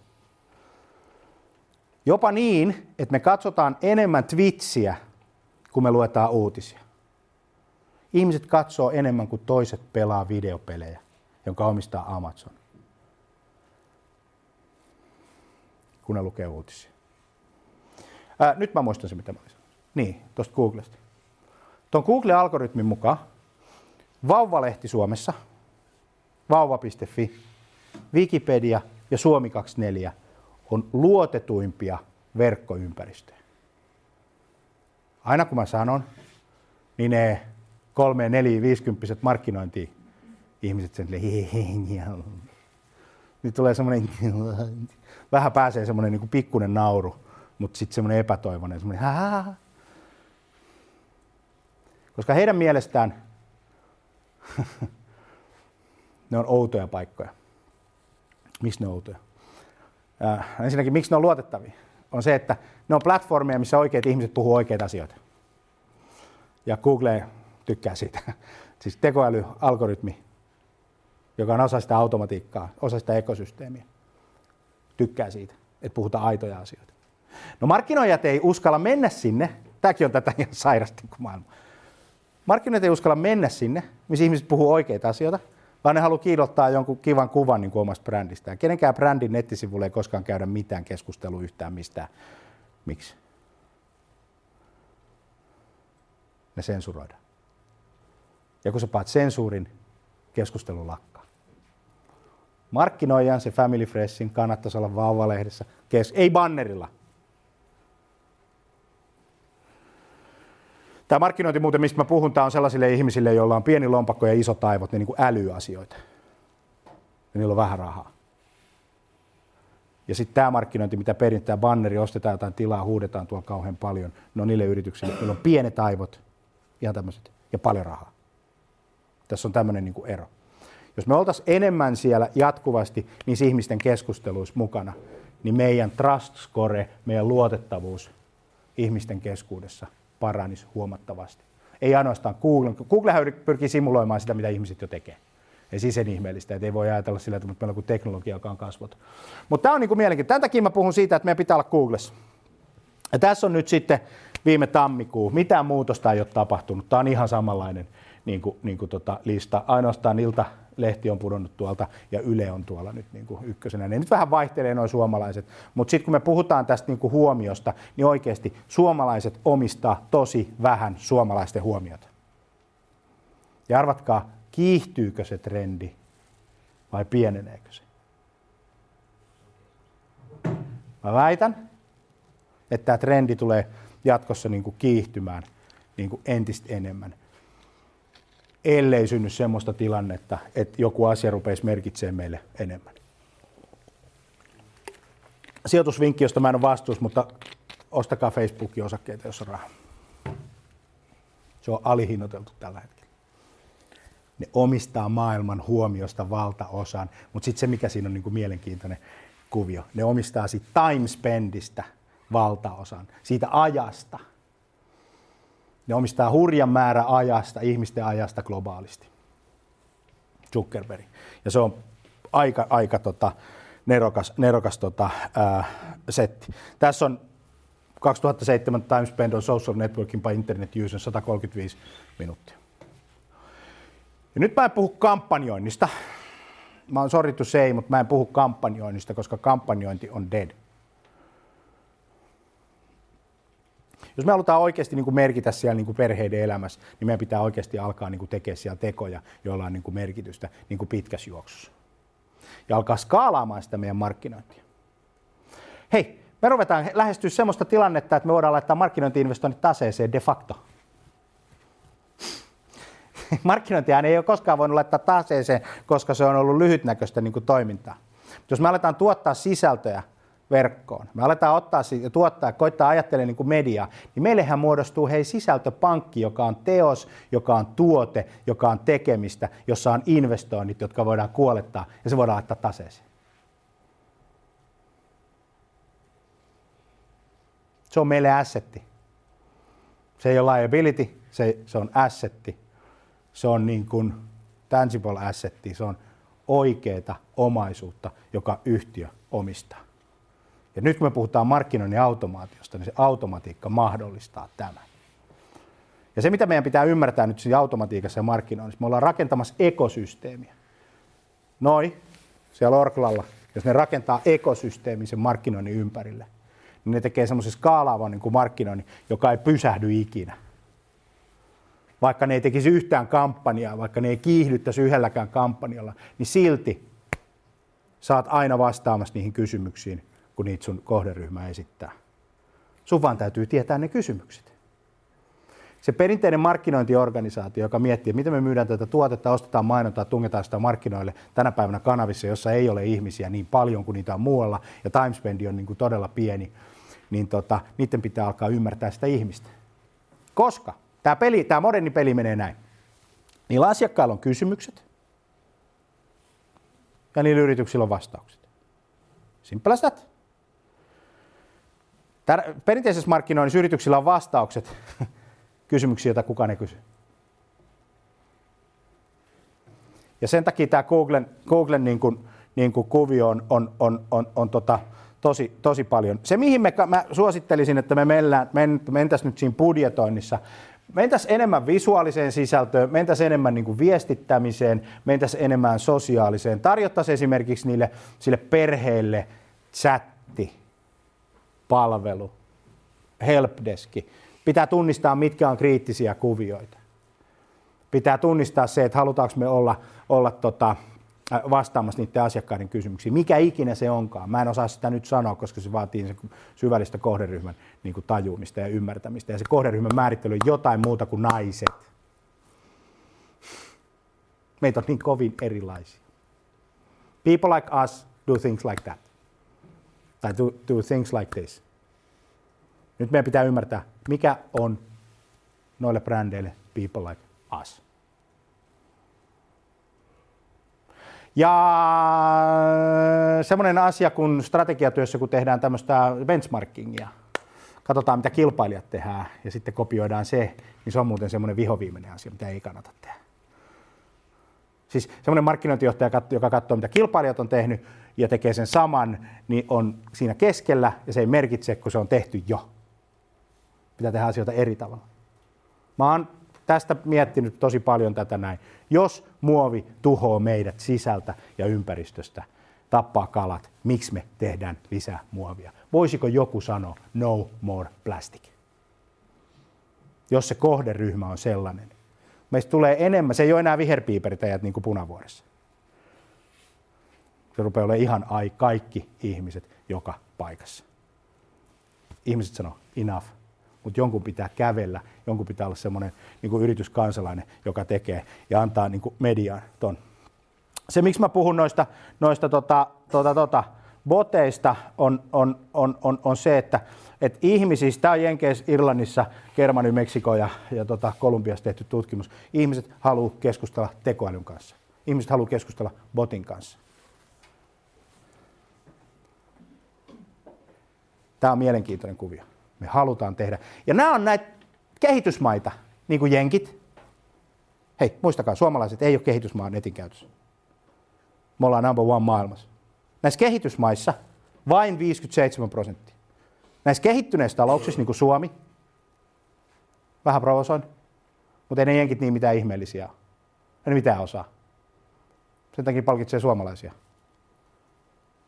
Niin siellä alle 60 prosenttia. Suomessa on vielä enemmän koska me osataan, me ollaan natiiveja siitä. Meitä on toi Nokia tuossa Keilaniemessä niin kouluttanut. Me voitaisiin ostaa jotain siltä botilta. Me voitaisiin kysyä jotain niiltä, niiltä tota, bote, boteilta. Me tarvitaan trafikkiä niihin botteihin, ja tota, tota, toi on vähän niin kuin mä näytän yhden tällaisen asian. Tämä on nyt meidän nettisivu. Tämä ei ole mikään ihmeellinen, mutta tämä vaan proves the point, koska tämä on B2B. Tämä on niitä, kulut, tämä on niitä, tämä on niitä tylsiä markkinointipäättäjiä ja ei, ei niitä kuluttajia, vaan niitä B2B-ihmisiä. Niitä, jotka oikeasti vain ja ainoastaan internetissä bis, niin kuin meidän kannalta tekemässä bisnispäätöksiä uh, ja hakemassa bisnesinformaatiota. Niin tota, uh, jos näet sieltä valkoisen ruudun, niin se on semmoinen, että netissä ei ole ketään. Tämä on Google Analytics otettu. Mutta tässä on sunnuntai, maanantai, tiistai, keskiviikko, niin siellä on käyttäjiä. Meillä on joku 8000 kävijää tai käyntiä kuukaudessa. Se on pieni määrä. Noilla kuluttajabrändeillä voi olla vähän isompi. Mutta keskiviikkoillalla 941, torstai-iltapäivä 1300, sunnuntai-iltana 94 ihmistä siellä meidän verkkoympäristössä jatkuvalla syötöllä. Niin se niin kuin, on, on hyvin mielenkiintoinen. No niin, puhutaan vähän automatiikasta. Mutta puhutaan ensimmäisestä semmoisesta asiasta, että, että tota, tota, tota, mikä meidän pitää ymmärtää. Mä oon nyt paasannut tässä niin kuin luvattoman pitkää aiheesta, että markkinoinnin pitää olla siellä kanavissa ja sen pitää tuottaa merkitystä. People like us do things like this. Eikö niin? Meidän pitäisi tuottaa, meidän pitäisi olla siellä Googlessa, meidän pitäisi olla siellä Vauvalehdessä, meidän pitäisi olla siellä Suomi 24, meidän pitäisi olla tällaisissa paikoissa, missä ihmiset viettää aikaa niin kuin mahdollisimman paljon. Ja sitten tämä koko, jotta se markkinointi siellä automatiikassa toimii, niin se toimii sillä tavalla, että meidän pitää herättää kiinnostus ja houkutella verkossa hakukone, olla sosiaalisessa mediassa. Olla sosiaalisessa mediassa.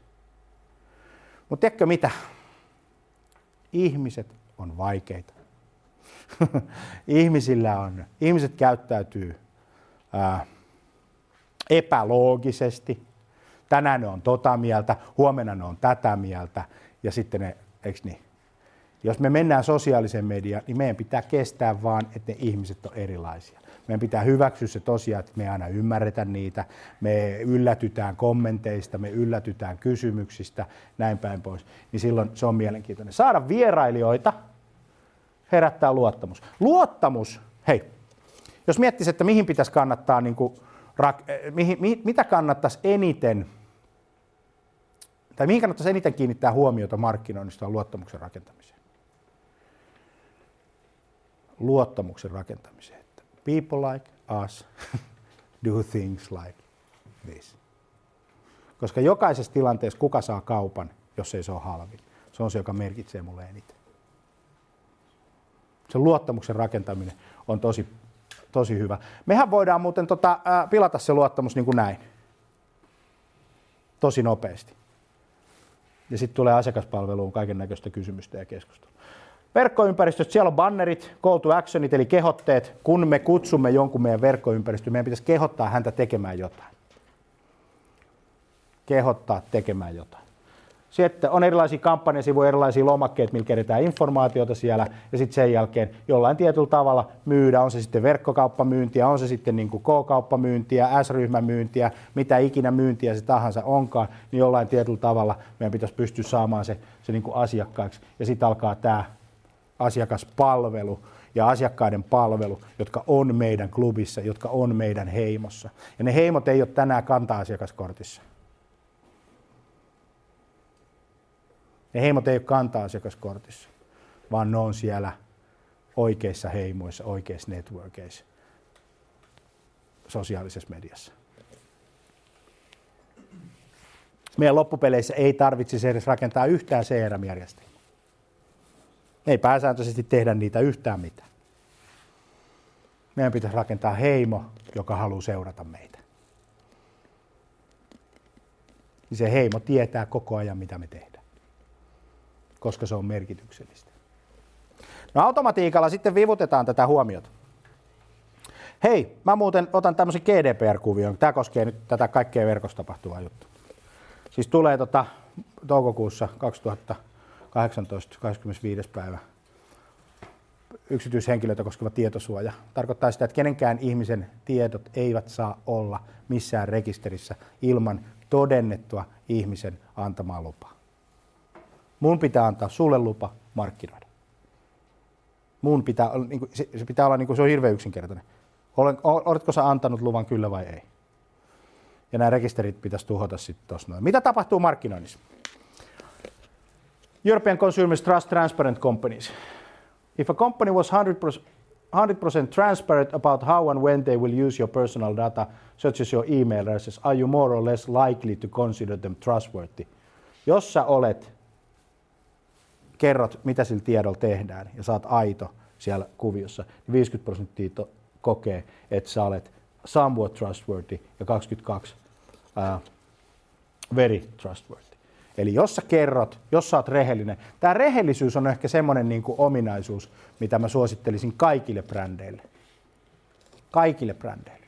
Mun yksi hyvä kaveri, joka on konsultti, niin tuota, kysyi multa kerran, että kun hänellä on asiakas tämmöinen suomalainen kahvivalmistaja, että mites, olisiko ideoita, miten markkinoinnissa voisi tälle kahvivalmistajalle sitten tuota,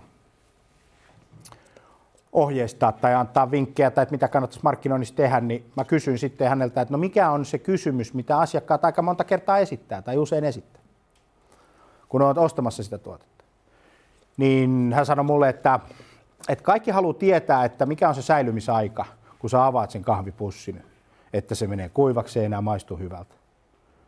No sitten mä kysyin, että kuinka paljon te paatte efforttia markkinoinnissa tähän, tämän tietoisuuden kasvattamiseen niin vastaus oli nolla.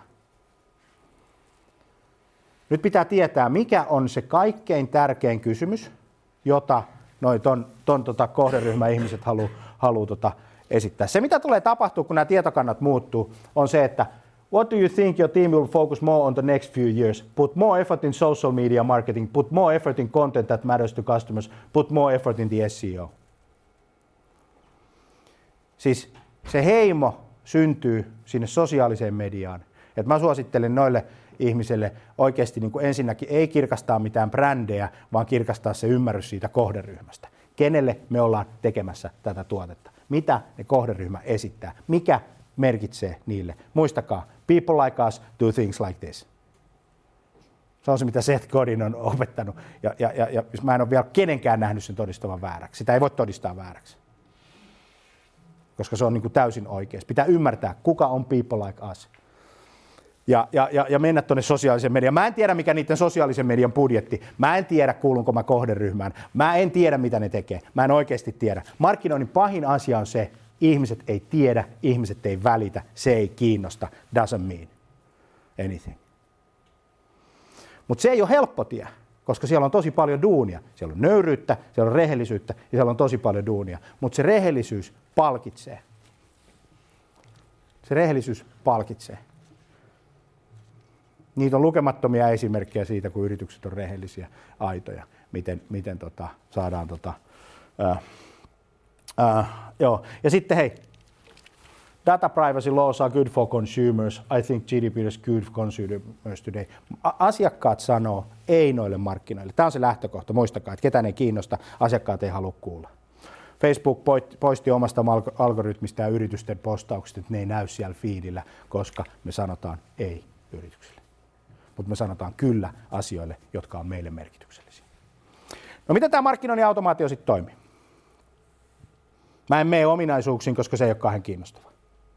Niitä saa Googlesta ja YouTubesta videoita, käykää katsomassa. Tässä on meidän video. Mä puhuin attention, leads ja deals. Huomio, liidit, diilit.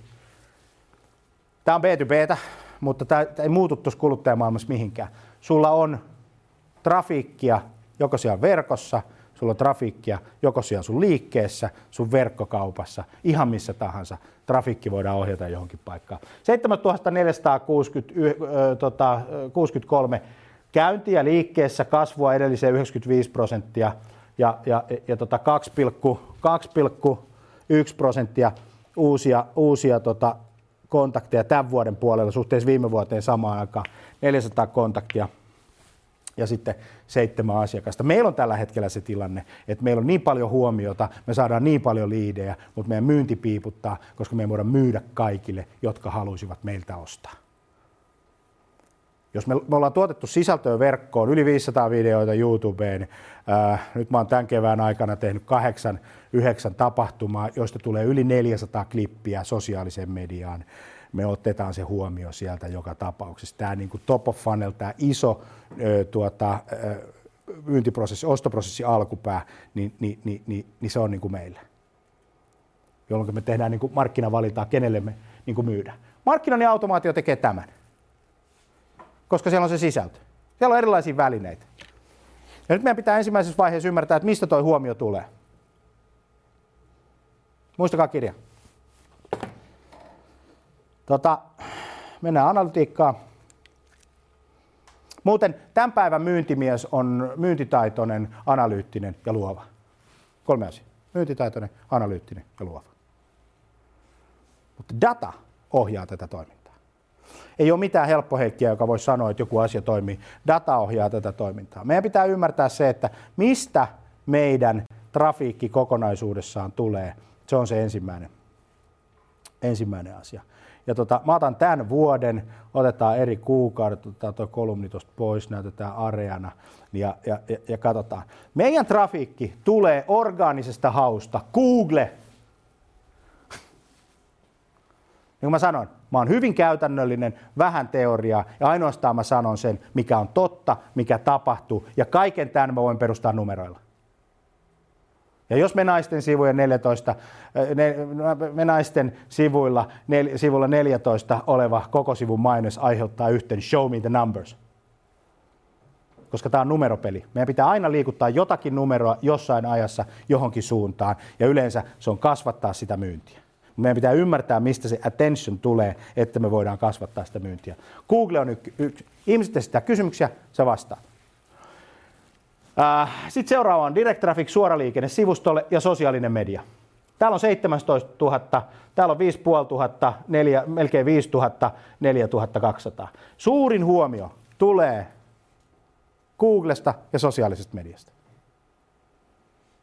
Suuri huomio tulee sosiaalisesta mediasta. Ää, sori, on kalvo vähän, tai, tai tykkiteho ei riitä. Ää, tiedätkö, nää, tässä lukee paid search, paid social. Mainonta.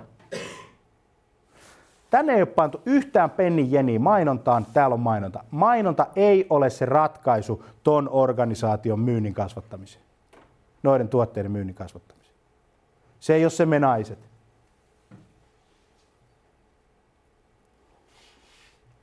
Se on vain kanava, joka tavoittaa, tavoittaa ihmisiä. Mainonta ei ole ratkaisu tänä päivänä päästä kohderyhmään, vaan merkityksellinen sisältö, jota vivutetaan markkinoinnin automaatio. No niin. Sitten kun me katsotaan, no mistä tulee, mistä tulee uudet kontaktit? Eniten kontakteja. Sosiaalinen media ykkönen, Google 2. 129 ihmistä, siis oikeita ihmistä.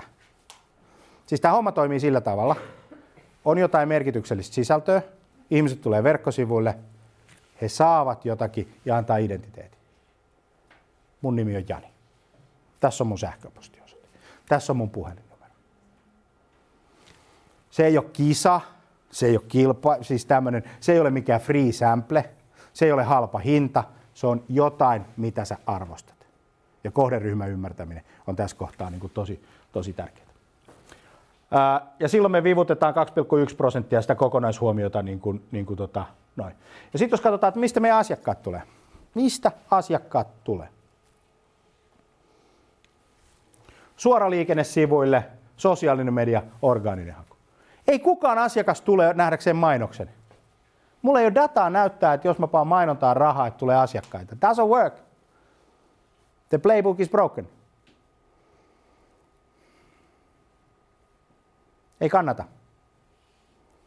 On järkevämpää tuottaa jatkuvasti merkityksellistä sisältöä, joka palvelee asiakasta. Jotta markkinoinnin automaatio onnistuu vähänkään, niin siellä pitää olla sisältö, joka merkitsee. Muuten teillä on helvetin kone. Siis semmoinen tykki, joka tykittää tuote, palve, tuote, hinta, mistä voi ostaa, tuote, hinta, mistä voi ostaa, samanlaista, samanlaista, lisää, lisää, lisää, lisää, lisää, lisää, lisää. Tämä on se asia, mikä tota, mutta mulla on tästäkin kokemuksia. Öö, miljoona, jos kirjoittaa Googleen miljoona sähköpostia. Kirjoittaa vaikka Jani Aaltonen näin, miljoona sähköpostia, Jani Aaltonen. Niin täällä, täällä on tota mun, mun tota blogi, mutta kauppalehden sivu. Markkinoija kertoo, miten tyhmä on roskapostittaa. Niin tota, tota, tota. Ää, mä tein semmoisen testin, tämä on siis, mikähän, mikähän päivä tämä on tehty, 16.2014, kesällä 2013. Niin minä lähetin suomalaisiin yrityksiin monen monen asiakkaan puolesta sähköpostimarkkinointia yli miljoona kertaa tota, yhden kesän aikana, kolmen kuukauden periodin aikana. Se on muuten aika paljon, käyttäen markkinoinnin automaatiota. Ja sitten mä pääsin tonne, kun me tehtiin siitä juttu että, että, tota, että, että mitä siinä, mitä siinä sitten loppupeleissä tapahtui. Mun, se oli semmoinen eksperimentti 2013 heinäkuussa, kesä, heinä, elokuussa. Mä halusin todistaa, että jos minä lähetän, ja tässä ei ollut vain meidän yritys, vaan moni meidän asiakkaiden yritys, kun silloin sähköpostimarkkinoinnilla oli niin kuin merkitystä. Jos minä kerron meistä enemmän kanavissa, jossa ihmiset on, niin saanko minä tuloksia? Ja mä en saanut tuloksia, mä sain vihaisia puheluita. Miksi sä teet vihaisia sähköposteja? Lopettakaa, lopettakaa, lopettakaa, lopettakaa, lopettakaa, lopettakaa. Ja jos mä olisin jatkanut sitä toimintaa, niin mä olisin tehnyt niitä asioita, mitä yleensä aina tehdään, mutta odottanut samanlaisia tuloksia. Se olisi ollut täysin järjetöntä niin kuin, niin kuin tekemistä. Jolloin me vaihdettiin se koko kuvio ja huomattiin, että jos toi brändi ei voi mennä asiakkaan luokse, niin tulisiko ne asiakkaat sitten brändin luokse? Jos mietitte tämän kuvion niin kuin sillä tavalla. Jos halpa hinta on kielletty, Jos ihmisten häirintä ja kiusaaminen on kielletty, mitä jää jäljelle menestyäkseen? Osaako joku vastata? Varmaan mielenkiinnon herättävin. Millä se herätetään? No, siis just sillä, että on jotain, mikä kiinnostaa enemmän kuin esimerkiksi kavereiden somekuuluminen. Joku, joka kiinnostaa, nyt vaan täytyy tietää, mikä kiinnostaa. Ja, ja, ja miettiä sitten se kohderyhmän. Joku arvomaailma, joku ää, kiinnostuksen kohde, joku elämäntilanne, ihan mikä tahansa. Mutta sitten, mikä on vaikeaa näille brändeille ja markkinoille, on ymmärtää se, että kun sä oot myymässä täällä, täällä tota, tässä tilanteessa, sä oot myymässä täällä tässä tilanteessa, sä oot saamassa sitä huomiota, niin pitää tosi paljon ymmärtää, että sillä brändillä ei ole merkitystä. Täällä ei brändillä ole merkitystä. Täällä brändillä on merkitystä. Siis siellä tilanteessa, kun ollaan tekemässä päätöksiä, niin brändillä on erittäin, erittäin paljon merkitystä. Mutta täällä myynti, ostoprosessi alkupäässä brändillä ei ole merkitystä. Ja se on hirveän vaikea ihmisillä tajuta, mitä ne ei ole kiinnostunut meistä. Et jos me vaan nyt kerrottaisiin tästä lisää. Ja koska automaatio vivuttaa, tämä on ekosysteemi. Eli meidän pitää automatiikan niin platformin avulla hallinnoida Google, hallinnoida Facebook tuoda porukka meidän verkkosivulle, jota me hallinnoidaan siinä verkkosivulla.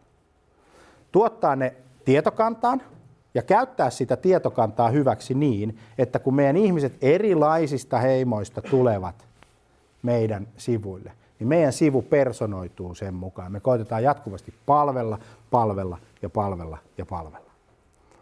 Ja sitten sinne tulee asiakaspalvelukanava, joka toimii samassa tietokannassa. Se tietää, että Ville tuli somesta, se on tehnyt näitä ja näitä ostoksia ja nyt se soittaa ja sanoo, että mulla on tämmöinen ja tämmöinen ongelma, mahdollisuus, haaste. Siinä asiakaspalvelukanava. Eli tämän päivän myynti- ja markkinointiprosessi ei ole markkinointiorganisaatio, myyntiorganisaatio, asiakaspalveluorganisaatio, vaan se on yksi yhteinen prosessi, joka toimii täällä alustalla alustateollisuus on semmoinen niin iso asia, joka muuttaa meidän niin business tosi paljon. Eli se toimii samalla alustalla. Kaikki toimii saman tietokannan niin kuin kanssa. Ja sitten myös sillä tavalla, että mainontaa noissa sosiaalisen median kanavissa, kuten Facebookissa, Twitterissä, Instagramissa, YouTubessa, hallinnoidaan samasta tietokannasta, joka on asiakaspalvelun käytössä.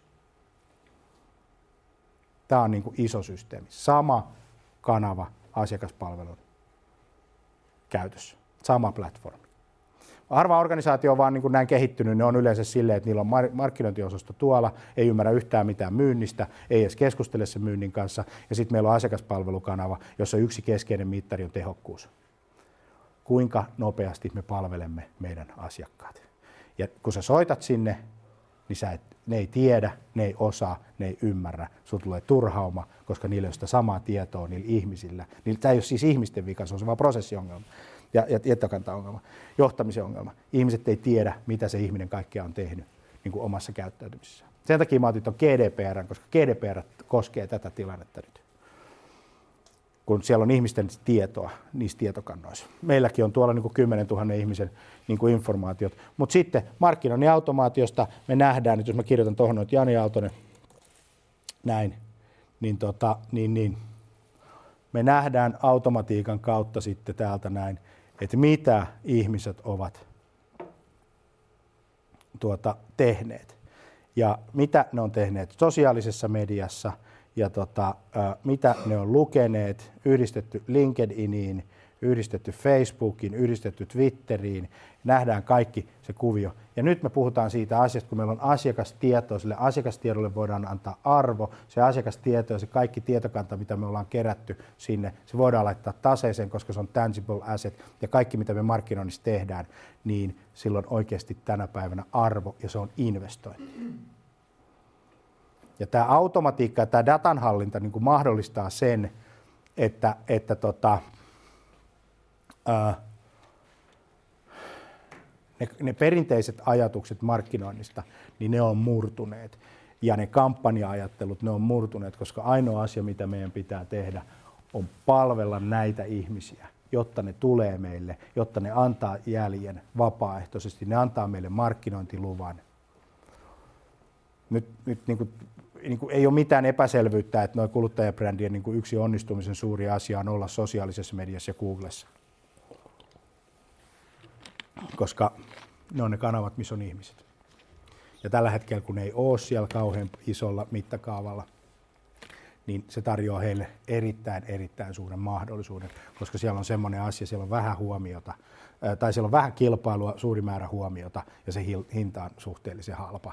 Eli, eli, eli tota, mutta sitä ei kannata tehdä, jos sulla ei ole sitä tietokantaa, jos sulla ei ole sitä automatiikkaa, jolla sä vedät sen porukan sinne, jota sä alat niin kuin palvelemaan että et, et sulla on niin kuin mahdollisimman paljon niitä ihmisiä, people like us do things like this, sulla on todella paljon niitä ihmisiä, jotka on nyt sille meidän family freshille. Sä tiedät, sä tunnet, sä omistat sen tietokannan, sä pystyt. Kaikki muuten tämmöiset selitykset, kun markkinoit sanoo, että ne ei voi, kun siellä on jotain lakiteknisiä juttuja, ne on semmoisia, voit toisella sanolla sanoa, minulla tuota, on tämmöinen ongelma, en osaa ratkaista sitä.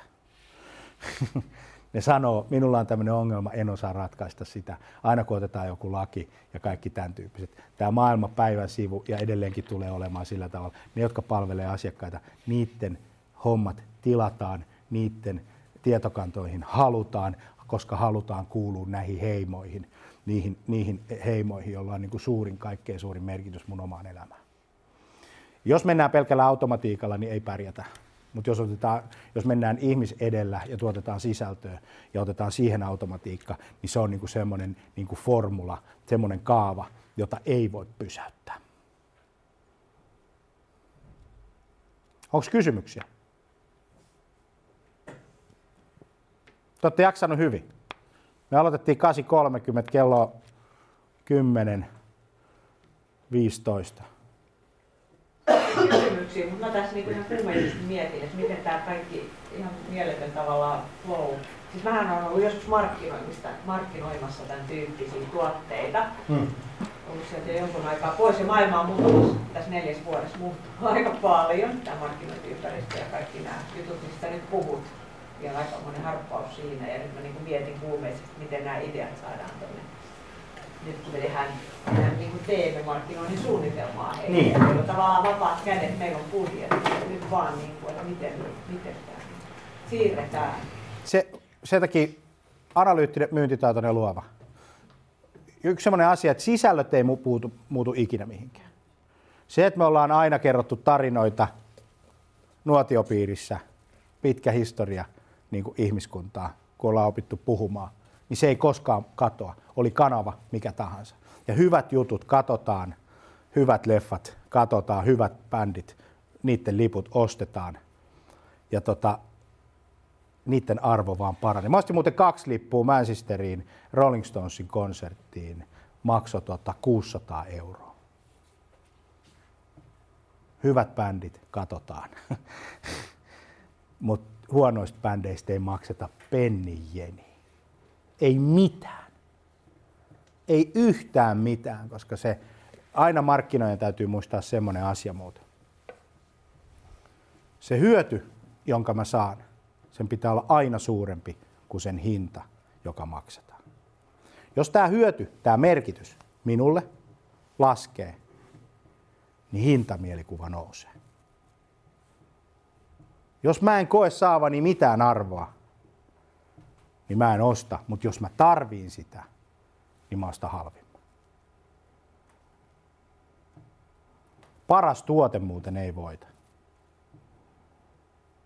Innovatiivisin tuote ei voita. Markkinoiden ensimmäinen tuote ei ole se niin kuin välttämättä paikka.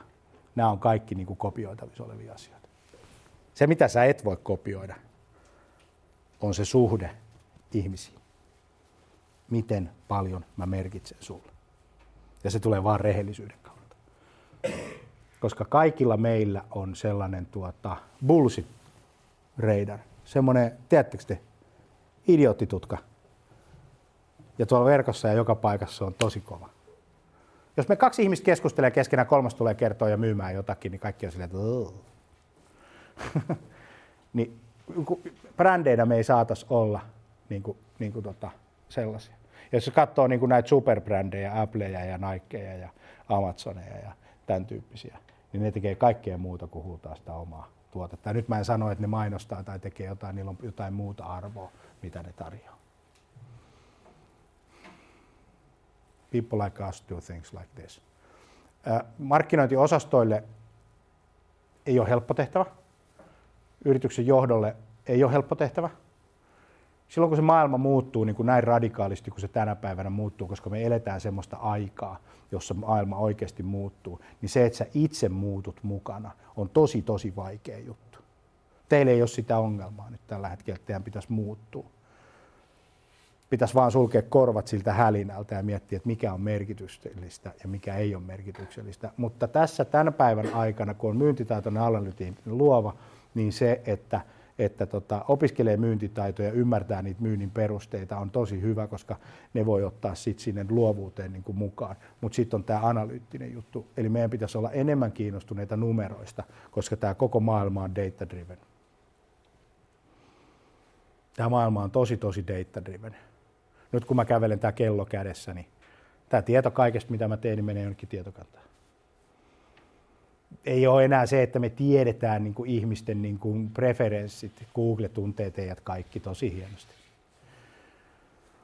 Gmail on aika monella, käytätte Chrome-selainta, aika monella on Androidi. Se tietää, missä te olette, mitä te teette. Se tietää, kun te katsotte kundit pornoa, vaikka te menette sillä inkognito-selaimella. Se tietää ja se, vat, ja se katsoo. Tuosta muuten, kun mennään alaspäin sitä listaa, niin siellä 6.17 on, on Pornhubi. Mä en koskaan hirveästi näytä, mutta tässä mä voin sanoa. Siis suomalaiset katsoo enemmän pornoa kuin lukee Hesari. Meidän pitää markkinoina ymmärtää semmoinen niin kuin, mielenkiintoinen niin kuin trendi. Me voidaan olla eri mieltä siitä, sillä ei ole mitään väliä, tämä ei ole mikään moraaliluento. Mutta me haetaan sitten, mietitään, mistä ihmiset on niin kuin oikeasti kirjoittanut. Nämä, nämä, kaikki asiat on siellä tietokannassa. Ja se ymmärtää. Ja se myy ne eteenpäin. Mutta sillä ei ole väliä, että se myy ne eteenpäin. Koska jos siellä on niinku huono markkinoija, niin se yrittää tunkea jotakin sellaista, mitä se luulee, että te tarvitte vielä enemmän bannerimainoksilla tai televisiomainoksilla. Koska se playbook ei ole se, että markkinoija menee jonnekin, vaan se playbook on se, että ihmiset tulee tänne. Olisi helppo puhua niin kuin markkinoinnin markkinoinnista ja markkinoinnin automaatiosta sillä tavalla, että hei nyt me tehdään kampanja ja me kerrotaan meidän tuotteesta meidän maailmalle. Mutta kun mä tiedän, että ne tulokset ei ole hyviä, ne tulokset ei kestä päivänvaloa, niin sitä ei kannata niin kuin tehdä. Mieluummin sillä tavalla, että rakentakaa sellainen yhteisö, ja auttakaa niitä markkinoijia rakentaa yhteisön. Se, sitä Blivistä mä en ymmärrä mitään, koska se ei merkitse mulle mitään, mutta kun mä oon niin kuin perhemies ja mulla on niin kuin kolme lasta, niin mä ymmärrän niin kuin Family Freshin, kun mä käytän sitä itsekin. Mä niin kuin voin perheen isänä ostaa sellaisen, kun se niin kuin näin. Se, niin kuin, se tuntuu musta hyvältä. Niin Family Freshille terveisiä, että alkakaa merkitsee perheiden elämässä vähän enemmän. Koska siihen on mahdollisuus, koska on nimi, Nomen Stomen, nimi on ennen. Niin, niin, niin tota, sulla on nimi, sulla on kaikki mahdollisuudet siihen, mutta, mutta, tota, mutta jos kohtelee asiakkaita, jos ei merkitse asiakkaalle, niin ei siitä kyllä mitään tule. Mutta se on se rehellisyys, mikä tuossa noin, että jos on niin kuin ihan niin kuin äärimmäisen rehellinen niin kuin kaikessa, niin sitä ei ainakaan voi koskaan ottaa pois. Toihan on tämä toinen, tämä meidän nestesaippua, tämä Bleed, niin tämä, se on se varmaan niin vuosien varrella, siis sehän on ollut varmaan tosi merkityksellinen silloin, kun se on lanseerattu. Se, Packaging was great. Yes. Niin. Ja se, oli, tota, se on Suomessa uh, ensimmäiseksi siis ensimmäinen nestesaippua, joka on tullut. Sitä ennen kaikki käytti tämmöistä niin palaa. Sitä käytettiin suihkussa. Eli toi se ensimmäinen. Mä en tiedä, pystyykö sitä kautta hakemaan merkityksellisyyttä, että ei ehkä. ja sitten siellä, sit siellä on tämä tää, niinku tää, Nordic uh, nature-ajatus vähän siellä taustalla ja siellä on joutsenmerkkiä ja muuta. Miten se rakentaa?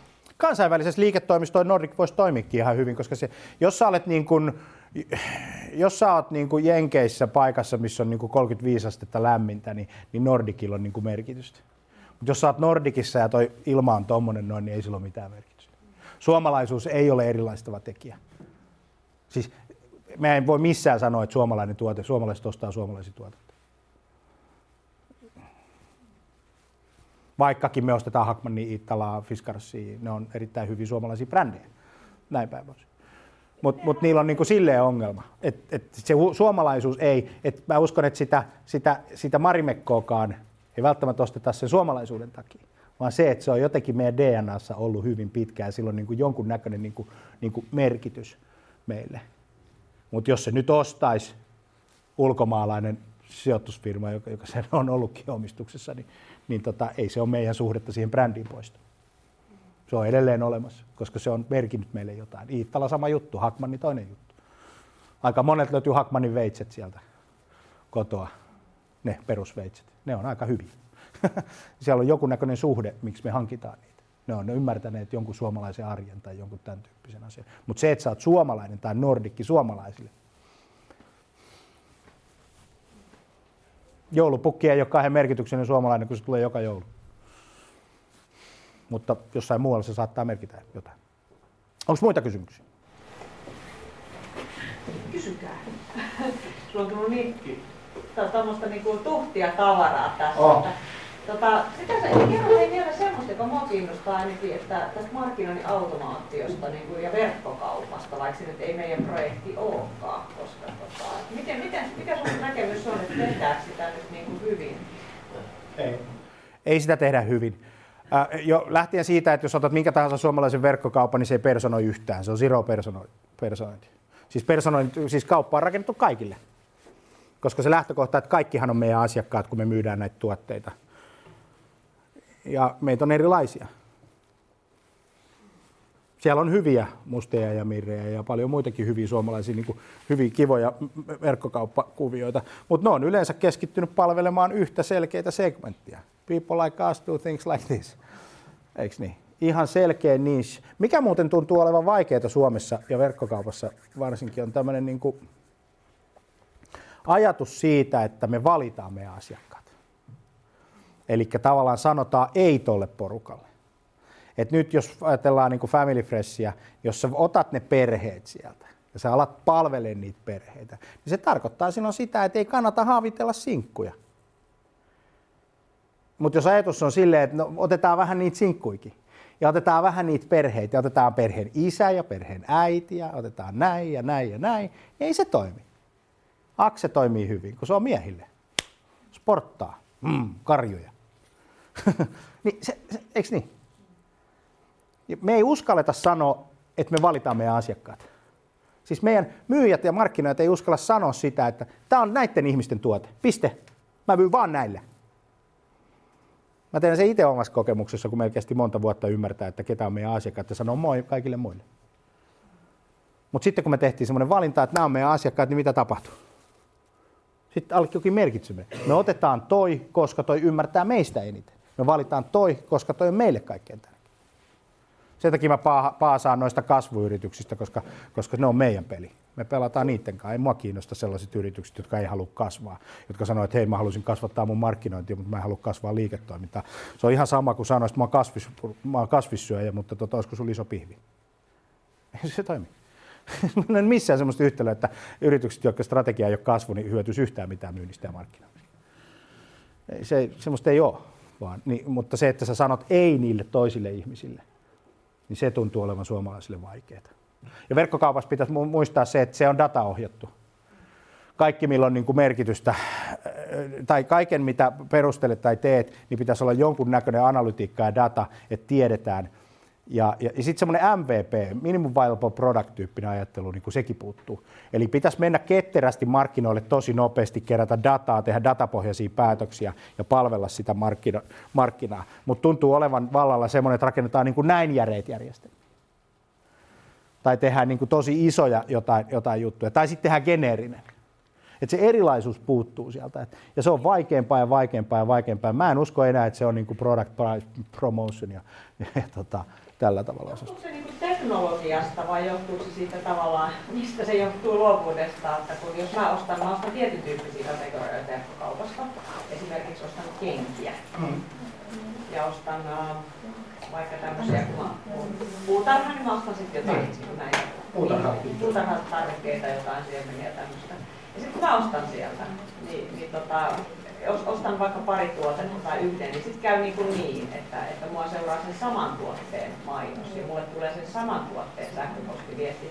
Et niin kuin, mikä siinä on se syy, että kai ne nyt tajua, että en mä nyt kaksi ukkeja esimerkiksi osta niin kuin kuukauden välein. Tai... Ei ne taju. Kun ne ajattelee, että kun sä oot kerran digannut ukkeja, niin sä dikkaat niistä aina. Mm. Tai, et, ja, ja, se puuttuu se informaatio. Niin, ja sitten se, se, se tota, uggi, tai mikä tahansa brändi, niin niin se lähtee siitä, että kun ne on kerran saanut sut tietää, että sä oot kiinnostunut jostain, ne tunkee sitä koko ajan. Matkatoimistolla on suuri ongelma tässä asiassa, kun sä oot ostanut sen Kreikan matkan, niin sitten se kaikki alku sä meet, niin sä näet niitä Kreikan matkoja. Ja sitten pahinta on, että sä näet niitä vielä vähän halvemmalla, kun sä oot käynyt siellä e-bookerissa, sä oot käynyt Tuin systeemissä, sä oot käynyt Chareborilla, sä oot käynyt joka paikassa, ja sä oot käynyt katsomassa, sä oot tehnyt sitä skan, niin kuin näin, niin sitten sulle tarjoillaan niin kuin lisää sitä, ja sitten sä oot ostanut sen jo kolmella tonnilla, ja sulle myydään sitä samaa matkaa kahdella puolella tonnilla. Eli, eli, eli siinä on niin kuin tosi paljon, mutta se johtuu vain yksinkertaisesti siitä, että markkinointia ei ymmärretä, ei osata, ei ajatella, ei ajatella tuotelähtöisesti, ei ajatella niin kuin, niin kuin tuota, kohderyhmälähtöisesti. Ja kaikki, jotka pyrkii palvelemaan niin kuin kohderyhmää oikeasti ja aidosti, niin niillä on kuitenkin aika semmoinen kestävä pohja. Mm. Eli teknisesti jos ratkaistavissa, jos mä ostaisin nyt tästä Kreikan matka tänään ja tuun niin sitä, niin En mä usko, että mitään markkinoinnin ongelmaa, ei ole olemassa markkinoinnin ongelmaa, mitä teknologialla ei voi ratkaista.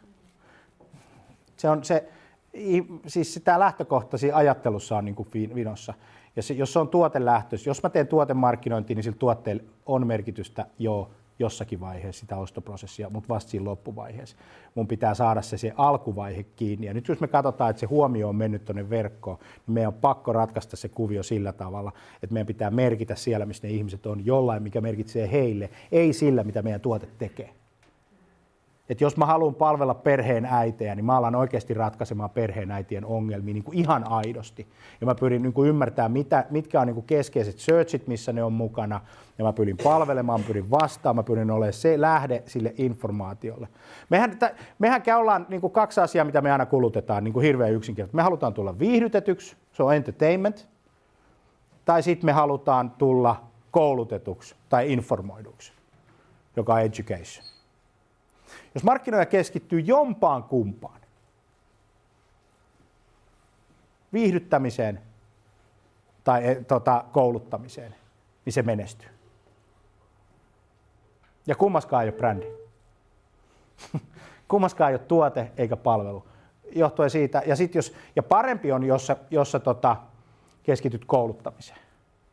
Tiedon, niin kuin asiakkaan ongelman ratkaisemiseen. Koska silloin, silloin tota, ää, oot mukana siinä niin kuin intentiossa, siinä tarkoituksessa. Muuten saat vaan hyvä vitsi, jolle nauretaan kerran. Muuten saat hyvä tarina, joka kuunnellaan kerran, katsotaan se video, se elää, se saa. Red Bull on loistava esimerkki. Ei hyvästä vitsistä, jolle nauretaan kerran, vaan, vaan, vaan videoista, jota kulutetaan jatkuvasti koko ajan. Koska se kaikki menee sillä tavalla, että siellä on joku, jolla on Red Bullin kypärä, lippalakki, purje, sukset, jotain tämän tyyppistä, ja se on tuolla kanavassa. Mutta se on siellä hei koko ajan.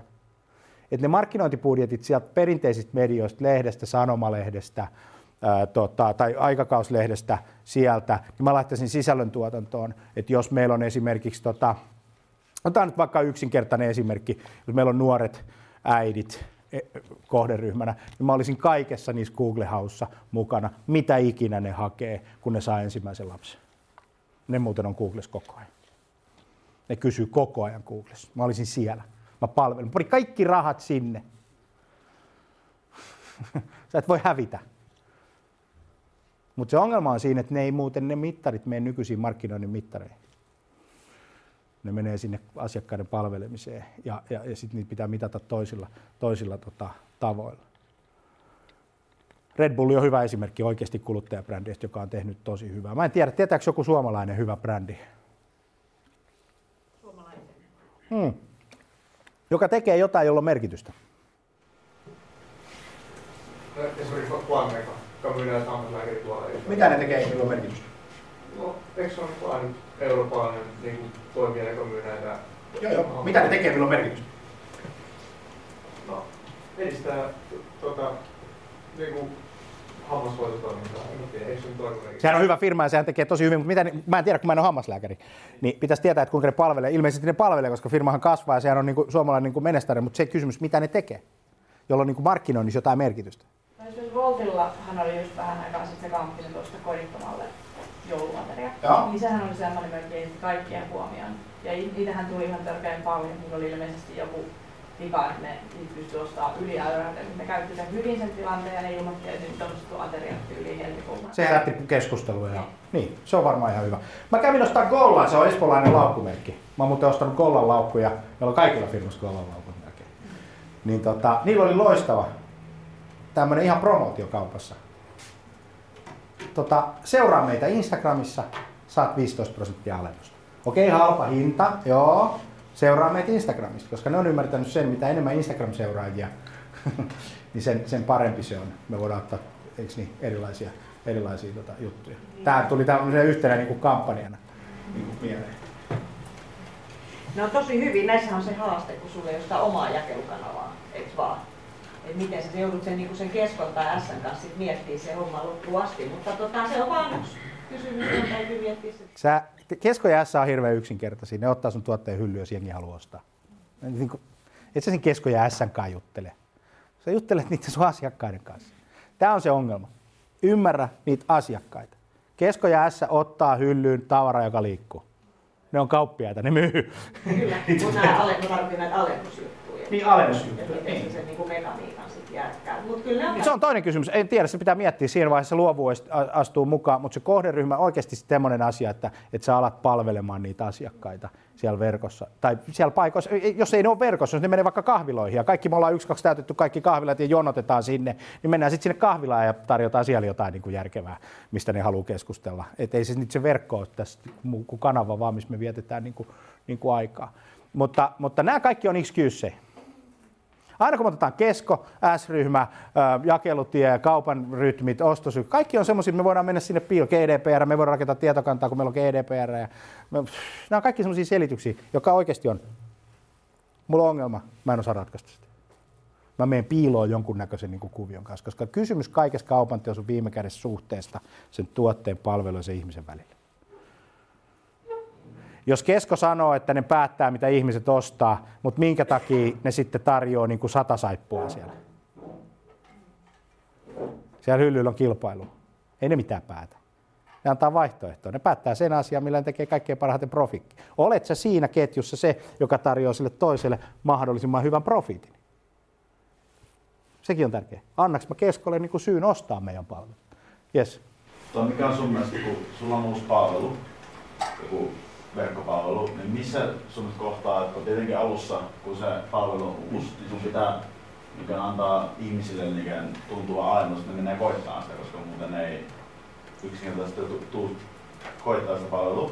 Niin missä sun kohtaa kannattaa niin kuin, vähän niin tavallaan jättää pois ne alennukset, että tavallaan niin kuin, että sä ää, et alenna sitä palvelun hintaa kuitenkin loppupeleissä. Ihan alussa. Ihan jo lähtökohtaisesti heti ensimmäisessä ajattelussa, kun ruvetaan miettimään, että alennukset on kiellettyjä. Antaako Apple koskaan mitään alennusta? Miettikää se. Onko Tesla alennusmyynnissä? ei, ei brändit, ei, ne, niitä ei tarvi. Ei. Muistakaa, jokainen ihminen pystyy antaa halvalla jotain tuotetta myymään. Niin se on niin kuin, kaverilla on neljä, pannaan kolme. Laitetaan kaksi yhden hinnalla. Carols, semmoinen hampurilaisketju, meni konkkaan sen takia, että niillä oli kaksi klubia yhden hinnalla. Sitten se toimi kerran, kun ne teki sen kerran vuodessa. Sitten niitä tuli piru ahneita, kun ne huomasi, että jengi tulee näin. Me saadaan, kam- me saadaan myyntiä, katteet rapautuu, näin. Sitten yksi, kaksi loppuaikoina oli koko ajan kaksi klubia yhden hinnalla. Ja sitten loppupeleissä ihmiset oppi siihen, että ne ei enää mene siihen, sinne hampurilaisravintolaan, ellei siellä ole kaksi klubia yhden hinnalla. That's it. Ja se oli tyhjä muuten aikoihin, mutta heti kun oli kaksi klubia yhden hinnalla. Ja sitten sen jälkeen se oli koko ajan, koko ajan, koko ajan, koko ajan. Ei Hesburgerilla ole tämmöisiä tarjouksia ollut ne söi sen ja osti sen sitten pois sen koko, koko kioskin. Niin kuin, niin kuin näin. Et, et, kyllä se pitää lähteä siitä niin kuin suhteesta sen asiakkaan. Tämä on niin kuin kaikkein keskeisin asia tässä automaatiossa. Miksi mä puhun siitä niin paljon on se, että kun sä otat sen automatiikan ja sä saat sen niin kuin tietokannan ja sä saat sen tehon, niin kuin, niin kuin sieltä, niin jos et sä palvele sitä asiakasta niin kuin lähtökohdallisesti, niin sä et myöskään voi saada sitä huomiota. Ja jos sulle ei ole huomiota, niin sä et saa mitään aikaiseksi. Sitä huomiota voi syödä. Se on merkityksellistä. Jos ihmiset katsoo, niin sulla on helppo saada ne liikkeeseen. Sitten pitää olla ne myyntitaidot.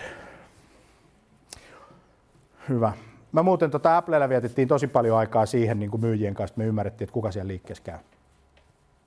Mitkä on ne ostajapersonat, jotka sinne tulee. Jotta me pystytään niin kuin mätsäämään meidän oma myyntitapa siihen ihmisen tapaan. Nyt me puhutaan vähittäisbisnesestä tai puhutaan noista kaupan jutuista, niin, tota, niin, niin sama asia. Meidän pitää siellä markkinointiosastolla ymmärtää, ostajapersoonat, että kenelle me myydään, mistä ne elää. Jos me myydään perheen äidille, niin meidän pitää palvella sitä perheen äitiä koittaa ymmärtää, mitkä on top 10, top 20 perheen äidin ongelma eri vaiheissa. Kun äidillä on se vaihe, että siitä, siitä on tulos äiti, se harkitsee äidiksi tulemista, siitä on tulos äiti, siitä tulee äiti, siitä on just tullut äiti, sitten on ne pienet lapset, sitten tulee murrosikä, sitten ne lapset ei enää kiinnostunut siitä äidistä, sitten tulee raama, pitäisikö mun ottaa äijän kanssa vielä. Niin on yksi semmoinen erottava tekijä. Ja sitten se, kun ne tekee sen valinnan, että ne on päättänyt olla sen kanssa, niin sitten se homma jatkuu. Tai jos ne lähtee, ne palaa takaisin sinkkumarkkinoille, ne palaa takaisin siihen aikaan, kun ne oli 25-vuotiaita, niin sitten alkaa taas merkitsee ne asiat. Eikö niin? niin pitää ymmärtää niin kuin aidon rehellisesti tällaisia asioita ja sitten koittaa palvella siinä tilanteessa. Mutta välttämättä se ei olekaan enää sit se sukupuolikysymys tai ikäkysymys, se on elämän vaihekysymys tai se on arvomaailmakysymys.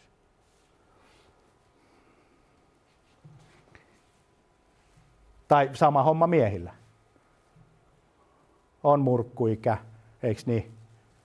Sitten tulee tietyt vaiheet elämässä. On sportit, on pelaamiset, on lätkät, on, on, on, on tota leffat, on musat, on tyttöjen kiusaaminen tai poikien kiusaaminen, riippuu vähän tapauksesta, eikö niin? On, on kaiken näköiset täl, tällaiset niin kuin, niin kuin asiat. Jos me halutaan oikeasti olla näistä mukana, niin meidän on pakko olla. Red Bull on siitä hyvä esimerkki, että se on niiden ihmisten mukana, jotka haluaa elää semmoista, niin kuin, tai mieleltään haluaa elää tämmöistä ekstreme niin kuin, maailmaa.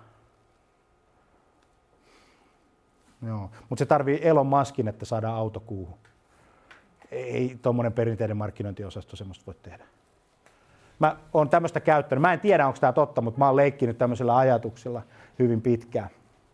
Että kun Angry Birds tuli, tämä ei ole totta tämä missään, mutta mä oon leikkinyt tämmöisellä ajatuksella vaan. Silloin Nokiat oli, ne oli täynnä siis Nokia tämmöisiä, tämmöisiä tuota, vaaleansinipaitaisia, tummalla sinisellä kravatilla varustettuja, tummansinisellä puvulla olevia, olevia tota, kavereita. Ja, ja, ja hyvin tämmöisiä niin kuin perinteisiä ää, ihmisiä. Miehiä usein, oli naisiakin. Jakkupuku päällä ja ottura tiukalla. Sitten tuli Angry Birds. Mä en tiedä, mutta tämä olisi voinut ihan hyvin tapahtua. Että ne on käynyt esittelemässä sitä jokia johtoryhmälle ja sanonut, että hei, meillä olisi tämmöiset vähän hölmöt tämmöiset linnut ja vihreät possut. Ja kun me tehtäisiin tämmöinen ritsapeli, sitä olisi kiva käyttää näin. Niin olisitteko te kiinnostuneita? Niin mä voisin kuvitella, että siellä on sanottu, että ei. Me ollaan vakavasti otettava yritys, joka tekee matkapuhelimia. Ja se on se meidän niin kuin, liiketoiminta. Mä otan sen siihen, että Tero Ojanperä Fast Company-lehdessä 2008 ilmoitti, että me myydään näin monta sataa tuhatta puhelinta siinä ja siinä ajassa. Mikä toi iPhone on meille kilpailevaan? Eihän ne myy yhtään puhelinta. Meillä on se vieläkin Angry Bird. Tuosta tuli maailman maailman tota, isoin, mutta niitä kavereita ei enää ole. Eli analogia siihen, että jos sä niin palvelet, sä teet jotain crazy, jotain hullua, joka, joka saattaa tuntua siinä nykyisessä kontekstissa ja alat palvelee niitä asiakkaita, niin voi olla, että sä menestyt niin kuin aika pirun hyvin. Muita kysymyksiä? Tämä ei ole siis tosi tarina, tämä on vaan mun kuvitelma, jonka mä voisin kuvitella, että, että tota, on totta. Mutta se Tero perään se strategiajohtajan juttu on Fast Company-lehden kannessa. Että se on ihan totta, että mitä nämä on. Ja jos katsotte, mitä silloin Microsoftin pääjohtaja Steve Palmer, Palmer puhui julkisissa puheissaan, kun iPhone tuli markkinoille, niin se vahvistaa niin kuin sen systeemi. Ne ei voinut käsittää sitä tilannetta. Ne nauro. Mutta se on aina hyvä, että jos joku nauraa, silloin tulee jotain markkinahäirikköasia. Okei. Muita kysymyksiä? Miten tämä kaikki auttaa myymään saippua?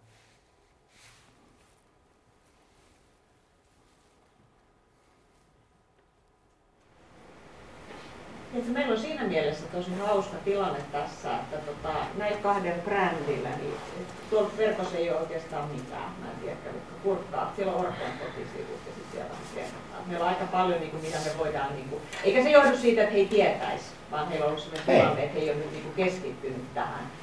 Että, tota... ei, eikä, eikä siinä mitään. Ei tarvitse mennä Orklan kotisivulle ymmärtääkseen siitä brändistä. Pitää mennä Googleen ja, ja, ja, ja katsoa, että, että jos mä kysyn jotakin, niin kuka siellä on vastaamassa. Ja tota, onko jotain kohderyhmämäärittelyä? On, onko jotain? Otetaan joku tämmöinen harjoitus. Me on tehnyt nyt vähän harjoitellut jo persooneenkin tekemistä. Niin. Keritty kommentoida. Heillä on tuolla verkossa, meidän työtilassa sitten olemassa jo niistä versiot. Mutta Me voidaan ihan tehdä testi. Tehdään ihan tämmöinen yksinkertainen testi, yksinkertainen juttu, miten, miten voisi sitä markkinaa ymmärtää jollain tietyllä tavalla. Kohderyhmä. Antakaa esimerkki. Lähdetään jostain. Lapsiperheet. Lapsiperheet. Koko perhe vai joku sieltä? Koko perhe. Ei semmoista ole. Kato, kun Netflixissäkin on viisi käyttäjätili. Isillä on oma, äitillä on oma, isovelillä on oma, pikkuvelillä on oma, isosiskolla on oma. Siellä on kaikille eri systeemi. jos me mietitään ne persoonat, mitä se on. Niin, mitä persoonit olette miettineet?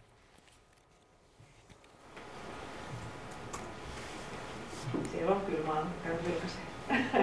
Isukki, joka haluaa kaupasta helposti pois ottamalla sammikressejä. Se on niinku varmaan miesten kannalta. Isä. Lähdetään siitä.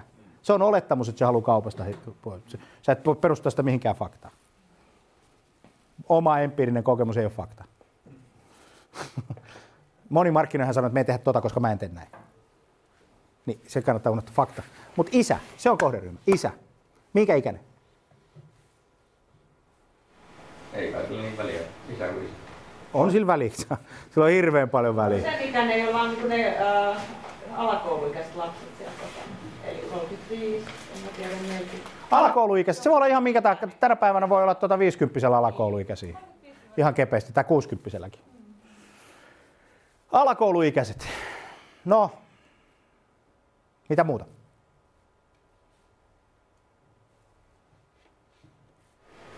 Se on kiireinen bisnesmies. Tai... Se on kiireinen bisnes. Kuinka moni on oikeasti kiireinen bisnesmies? Vai haluttaisiko, että me? Tai ki- kiireinen pääkaupunkiseutulainen, koska se on liikenne vie meidän elämästä. Mutta turkulaisille ei ole väliä? Niille ei ole väliä, okei. Okay. Eikä Tampereella, vaan Helsingin alueella. Okei? Okay?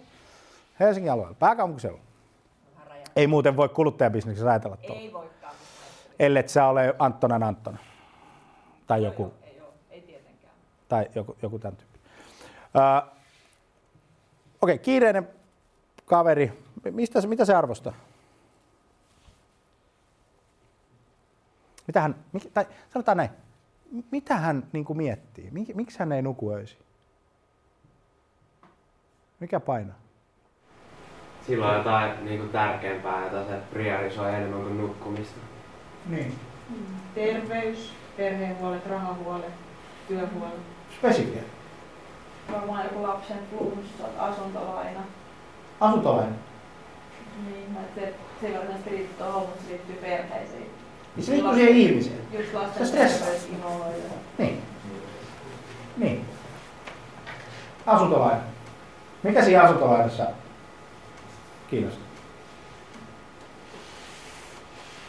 No varmaan niillä on muitakin asuntolaina. Niin, mutta mikä siinä kiinnostaa? Mikä siinä on niin se juttu? Mikä, sun, mikä sulla on se haaste? Tästä täytyy olla hirveän spesifi, koska muuten ei voi ratkaista asiaa. Ei voi ratkaista asuntolainaa, mikä se on. Ota isompi. Niin. Ja mä oletan, että hänen tulot siinä vaiheessa, niin kun, jos hän on pieni lapsi, niin menee paljon rahaa. Sitten siihen on sellainen, että menee paljon rahaa, pitää ratkaista se, että mistä käyttää. Se voi olla. Mitä se sitten, mikä siinä sitten on se kysymys, mitä hän miettii? Mikä siinä on se ongelma? Riittääkö se rahat nyt niin kuin vaikka sit, kun se kuukausierä siellä jos se vain ei ole. Niin. Et riittääkö raha? No mitä se sitten tekee? Ostaa saippua. Ei osta se. se osta saippua. Ei se saippua nyt tässä ole se relevantti juttu. Me ollaan siis palvelemassa kohderyhmää, jotta me voidaan myydä saippua. se, ei, ei, muuten ne ei osta. Niin, mutta vähän niin kuin sit laskeskelee sitä, ehkä rupeaa miettimään siinä tilanteessa, jos nyt lainasta puhutaan, että tota, pitäisikö vaikka kilpailuttaa pankit tai, tai tehdä jotain. Että... Niin. Pankkien kilpailuttaminen. En mä viitti edes tehdä sitä, mutta jos mä nyt kilpailin, laittaisin tuohon Googleen pankkien kilpailuttaminen, niin kuinka monta saippua-brändiä siellä olisi, jotka on suunnattu miehille tasan nolla. Joka tarkoittaa silloin sitä, että se mahdollisuus on ihan mieletön. se mahdollisuus, siellä ei ole ketään. Voidaan kokeilla. Tehdään sittenkin testi. Asuntolainan kilpailuttaminen.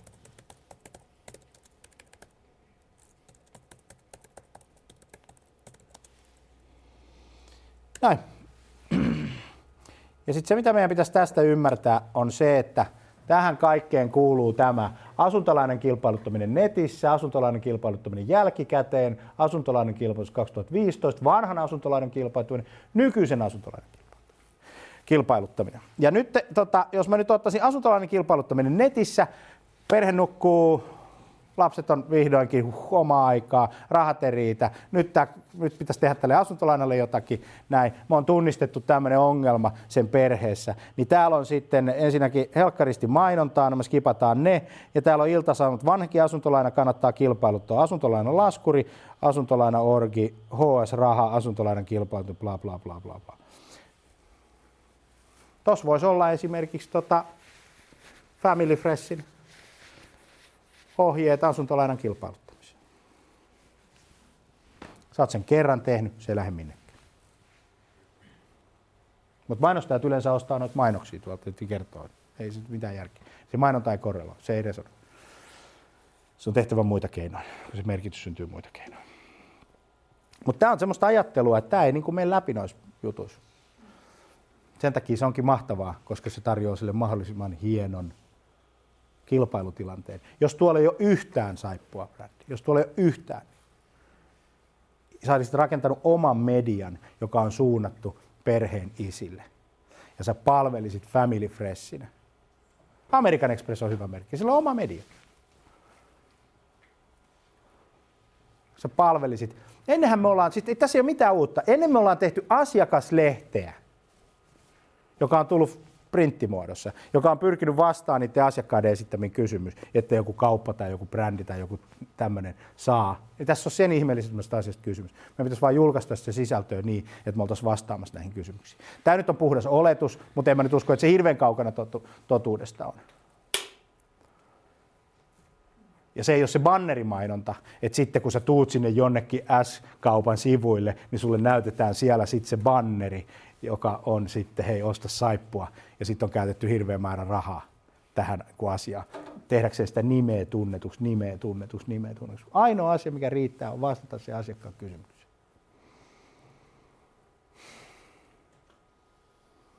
Toi on silleen niin relevanttia, että siellä Googlessa on eniten huomiota Suomessa missä. Jos meille relevantti ihminen on se perheisä, jolla rahat ei riitä ja se haluaa selviytyä siinä elämässä, niin tota, ja se haluaa kilpailla. Me ollaan tunnistettu tämä asia, niin eikö meidän kannattaisi olla tuossa hommassa mukana? Kannattaisiko?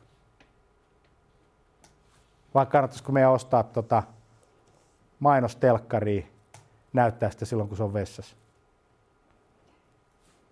Tämä on käytännöllistä. Ei tässä ole mitään sen ihmeellisempää. Onko mitään muita juttuja?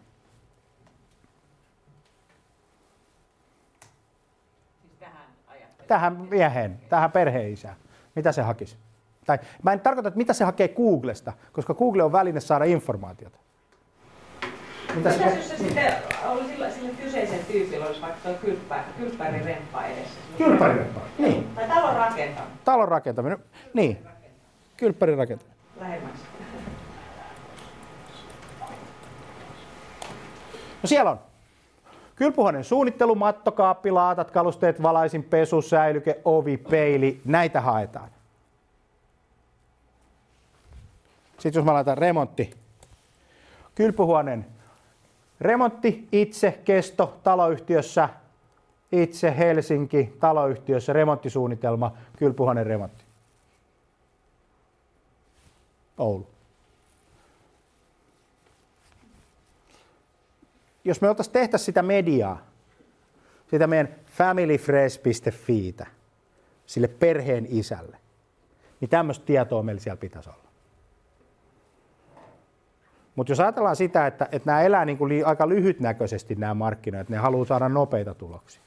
Mutta kannattaisi tehdä silleen tässä maailmassa, kun sitä huomiota ei se, sitä on, mutta se on, niin, se, menee, se on kilpailtua, se on todella todella kilpailtua ja se on kanavis, missä nämä mainostajat ei ole. Niin kannattaisiko alkaa rakentaa omaa mediaa, joka olisi semmoinen media, mihin luotetaan. Eikä se tarkoita sitä, koska sen takia pitää ymmärtää markkinoinnin ekosysteemi, missä markkinoinnin automaatio auttaa, että äh, se, se, osa sitä meidän ekosysteemiä on Google, Facebook, Instagram, Twitter, LinkedIn, nämä tämmöiset niin Snapchatit ja tämän tyyppiset. Se on osa meidän markkinoinnin ekosysteemiä. Ei ajatella sillä tavalla, että se meidän familyfresh.fi vaikka sivusto olisi semmoinen, mihin ihmisten pitäisi tulla suoraan. Vaan ajatellaankin se niille, että me, se on niin kuin extension, se on niin kuin laajennus. Me laajennetaan sitä reachia Googleen ja Facebookiin ja näihin kanaviin.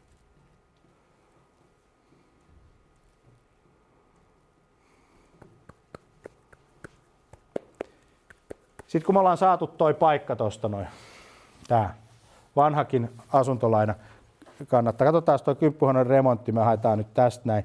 Niin tota, tää otetaan mainokset, urakkamaailma, urakkamaailma, etuovi, laattapiste, laattapiste, remonttiidea, eikö niin? Me saadaankin toi paikka tuosta noin. Niin se ei häviä mihinkään. Se investointi on siellä tuottamassa. Tämä pitäisi ajatella silleen, että, että tota, mä tota, onko tässä kynää? Mä otan tästä, on tässä kyllä. Niin tota, tää pitäisi ajatella tämä juttu, missä tämä herkku oikeasti niin kuin piilee. Tämä tota, piilee siinä, että mä teen yhden, mä teen toisen, teen kolmannen, teen neljännen, mä tuun viidennen, teen kuudennen, teen seitsemännen. Eiks niin? Tässä on nämä. Tästä syntyy meidän oma media.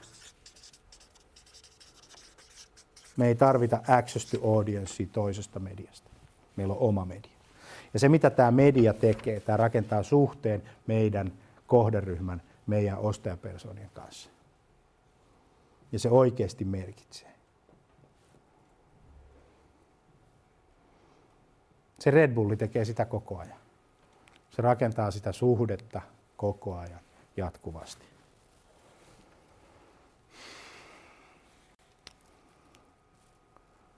Onko Tesla haluttu? Niin. Onko se haluttu? Käsi ylös, jos se on. Niin. Onko, se, onko, se, onko sillä niinku merkitystä? Ei sillä hirveästi ottaisi. On sillä vähän. No nuoret ei enää halua autoa omaa. Ei, en mäkään. Se on ihan hyvä. Hei, tää on muuten hyvä. Tehdään tämmöinen. Kuinka moni, ku, kuinka moni omistaa auto? No, aika moni. Ei, alle puolet. Joo. Oletko sitten kuullut semmoisesta palvelusta kuin WIM? Sä oot kuullut. Onko sulla semmoinen? Kyllä se lataa sinne, niin saa käyttää. Joo. Mä toivon, että ne onnistuu. Ei ole mitään. Siis mä oon itse Wimin käyttäjä ollut nyt neljä kuukautta. Se on loistava. Mulla on Unlimited-paketti. 550 euroa kuukaudessa kaikki liikkuminen pääkaupunkiseudulla. Mä ajan taksilla neljä kertaa päivässä. Mulla on oma kuski. Mitä se maksaa asuissa? 550. Eikö siinä sama? 550 ja mä menen metrolla, bussilla, junalla, fillarilla. Mä voin vuokrata auton. Mä menen veholle, mä laitan viimin kautta viestiä, että mä tuon hakea Mä voin ajaa vajaa vaikka kuinka paljon. Niin. Eikö niillä ole niissä taksimatkoissa joku, mikä se oli se kilometriraja? Joo, viisi kilometriä linjaa. Niin nehän unohti siinä sen, että ne tarjosi sen ratkaisuksi vaikka länsimetrolle että sä et pääse himaan bussilla kunnolla tai jotenkin länsimetro ei tuo. Niin se suuri ongelma, mikä on tyyli jossain Länsi-Espoossa tai jossain, niin se on se viiden kilometrin toisella puolella. niin, se voi olla. Se, tietysti aina tämmöisissä on niin pugeja tämmöisessä systeemissä, mutta se toimii sillä tavalla, että mulla on hyvä, mä, mä tota, asun tuossa Kehä Ykkösen päässä Ja tota, tota, tota, mä otan taksi himasta, mä menen Lauttasaaren metroasemalle, hyppään siitä kaksi-kolme pysäkkiä maan keskustasta. Sitten mä käyn Lauttasaaressa kaupassa ja kun mä oon siinä kassalla, niin mä tilaan itselleni taksia ja kävelen suoraan taksiin. Mä en maksa parkkimaksuja, mulla ei ole parkkiongelmia, ää, ei tule sakkoja, mä en istu ruuhkassa, ei mitään tällaisia ongelmia. Tämä on niin kuin mielenkiintoinen systeemi. Tämä muuttaa sitä maailmaa. Tämä, tämä niin kuin vaan ihan tämmöisiä, että meidän pitää saada tämmöisiä disruptiivisia niin kuin malleja. Yksi hinta, kaikki. Koska jos me katsotaan leffat yksi hinta, kaikki, kuunnellaan meidän musat yksi hinta, kaikki, niin on se nyt ihme juttu, miksei me nyt tota liikkumistakin hoidettaisi yksi. Mä vaan toivon, että tämä niin kuin lähtisi liikkeelle, koska siinähän on se tuommoisen palvelun pitää saada tosi paljon käyttäjiä, että sen pitäisi niin kuin kasvaa, mutta mä suosittelen sitä Vimiä kyllä oikeasti kaikille, että se on tosi hyvä. Sitten sä maksat niin kuin, kympin taksit on se yksi juttu, se viisi kilsaa, niin sä maksat sen kympillä. Se on ihan hyvä, koska, koska tännekin tulo oli 16-17 euroa taksilla. Niin se olisi saanut, mä olisin saanut se kympillä, jos mä olisin ottanut sen halvemman, halvemman paketin. paketin. Et se pitää vähän laskea sitten loppupeleissä. Oman auton omistaminen ei ole mikään niin kuin, taloudellisesti kannattava teko. Ja siis se pääkaupunkiseudulla oman auton omistaminen, siinä on, ellei sulla ole pieniä lapsia harrastuksia, sulla on itsellä jotain roudattavaa, niin ei siinä ole mitään muuta perustelua enää kuin, että se on jääne menneisyydestä. Ai jaa, tosi kiva. Mutta siis mulle maksaa varmaan mun auto vakuutukset kuolua. Mä oon laskenut. No, mä luulen, että pyöritään nois, kun mulla ei ole mitään hirveän isoa autoa. Mm. Sitten kun sä lasket sen arvoalennuksen siihen.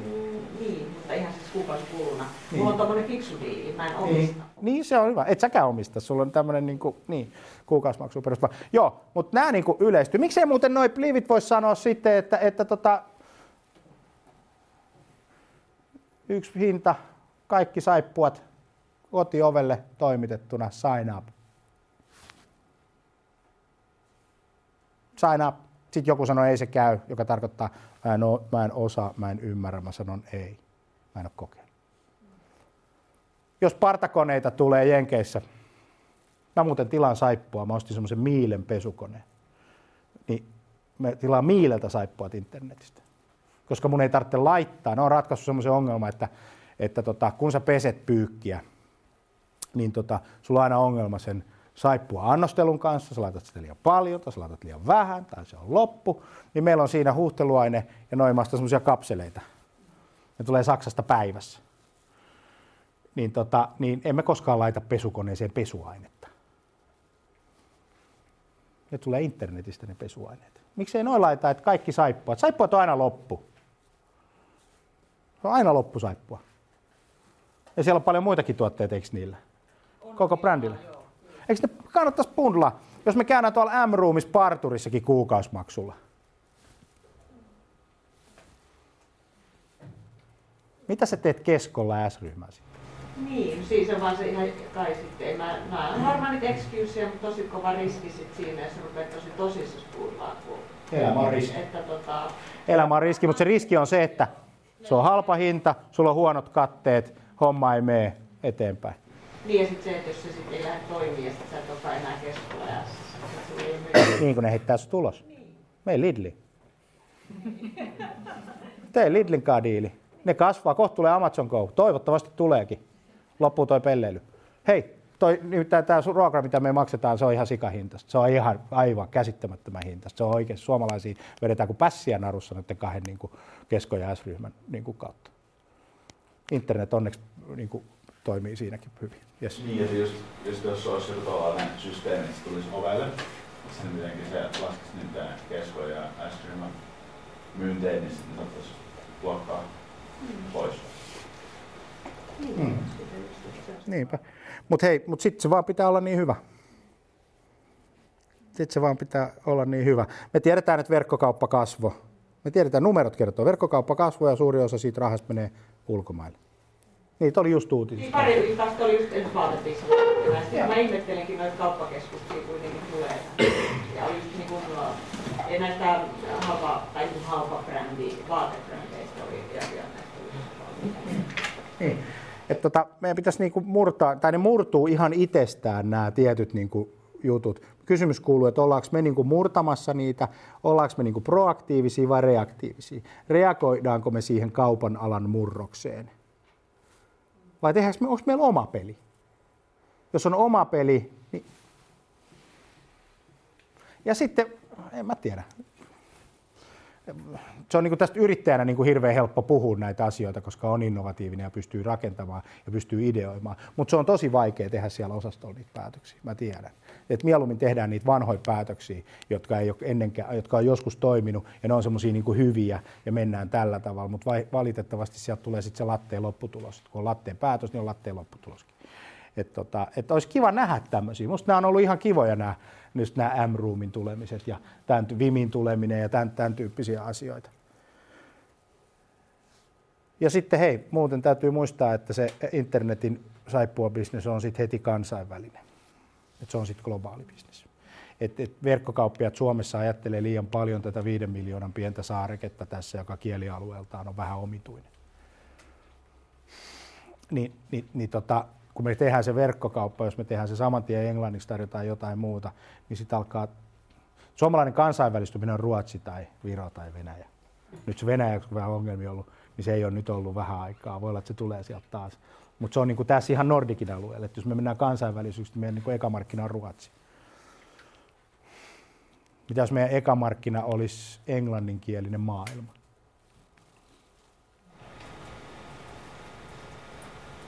Niin, no se olisi hyvä niin kuin, siinä mielessä näissä kieli, se on just sit se, niin kuin sen tuotteessa on tietyt säännöt, sun pitää niin kuin olla tietyt etiketit sun muut näissä hommat kunnossa, niin kuin sä voit. Mutta että jos on miljoona kieltä, niin sit sun pitää olla miljoona erilaista etikettiä. Jos sulla on niin kuin, jos sulla saa pystyy... ja englanti, niin se helpottaa, jos on tilanne. Niin, mutta kyllä sulla sielläkin pitää olla varmaan. Niin. Niin tota, mutta nämä on taas sääntöjä. Jos menee sen säännön taakse, me ei voida, kun on tämmöinen sääntö, niin sit mä en osaa, mä en pysty on se selitys. Innovatiivinen, tota, tota, ä, analyyttinen, myyntitaitoinen ja luova. Ja se luovuus ratkaisee tässä näin. Ja tarinankerronnan kannalta se on ehkä se kaikkein tärkein asia, mitä ei voida viedä pois. On se luovuus.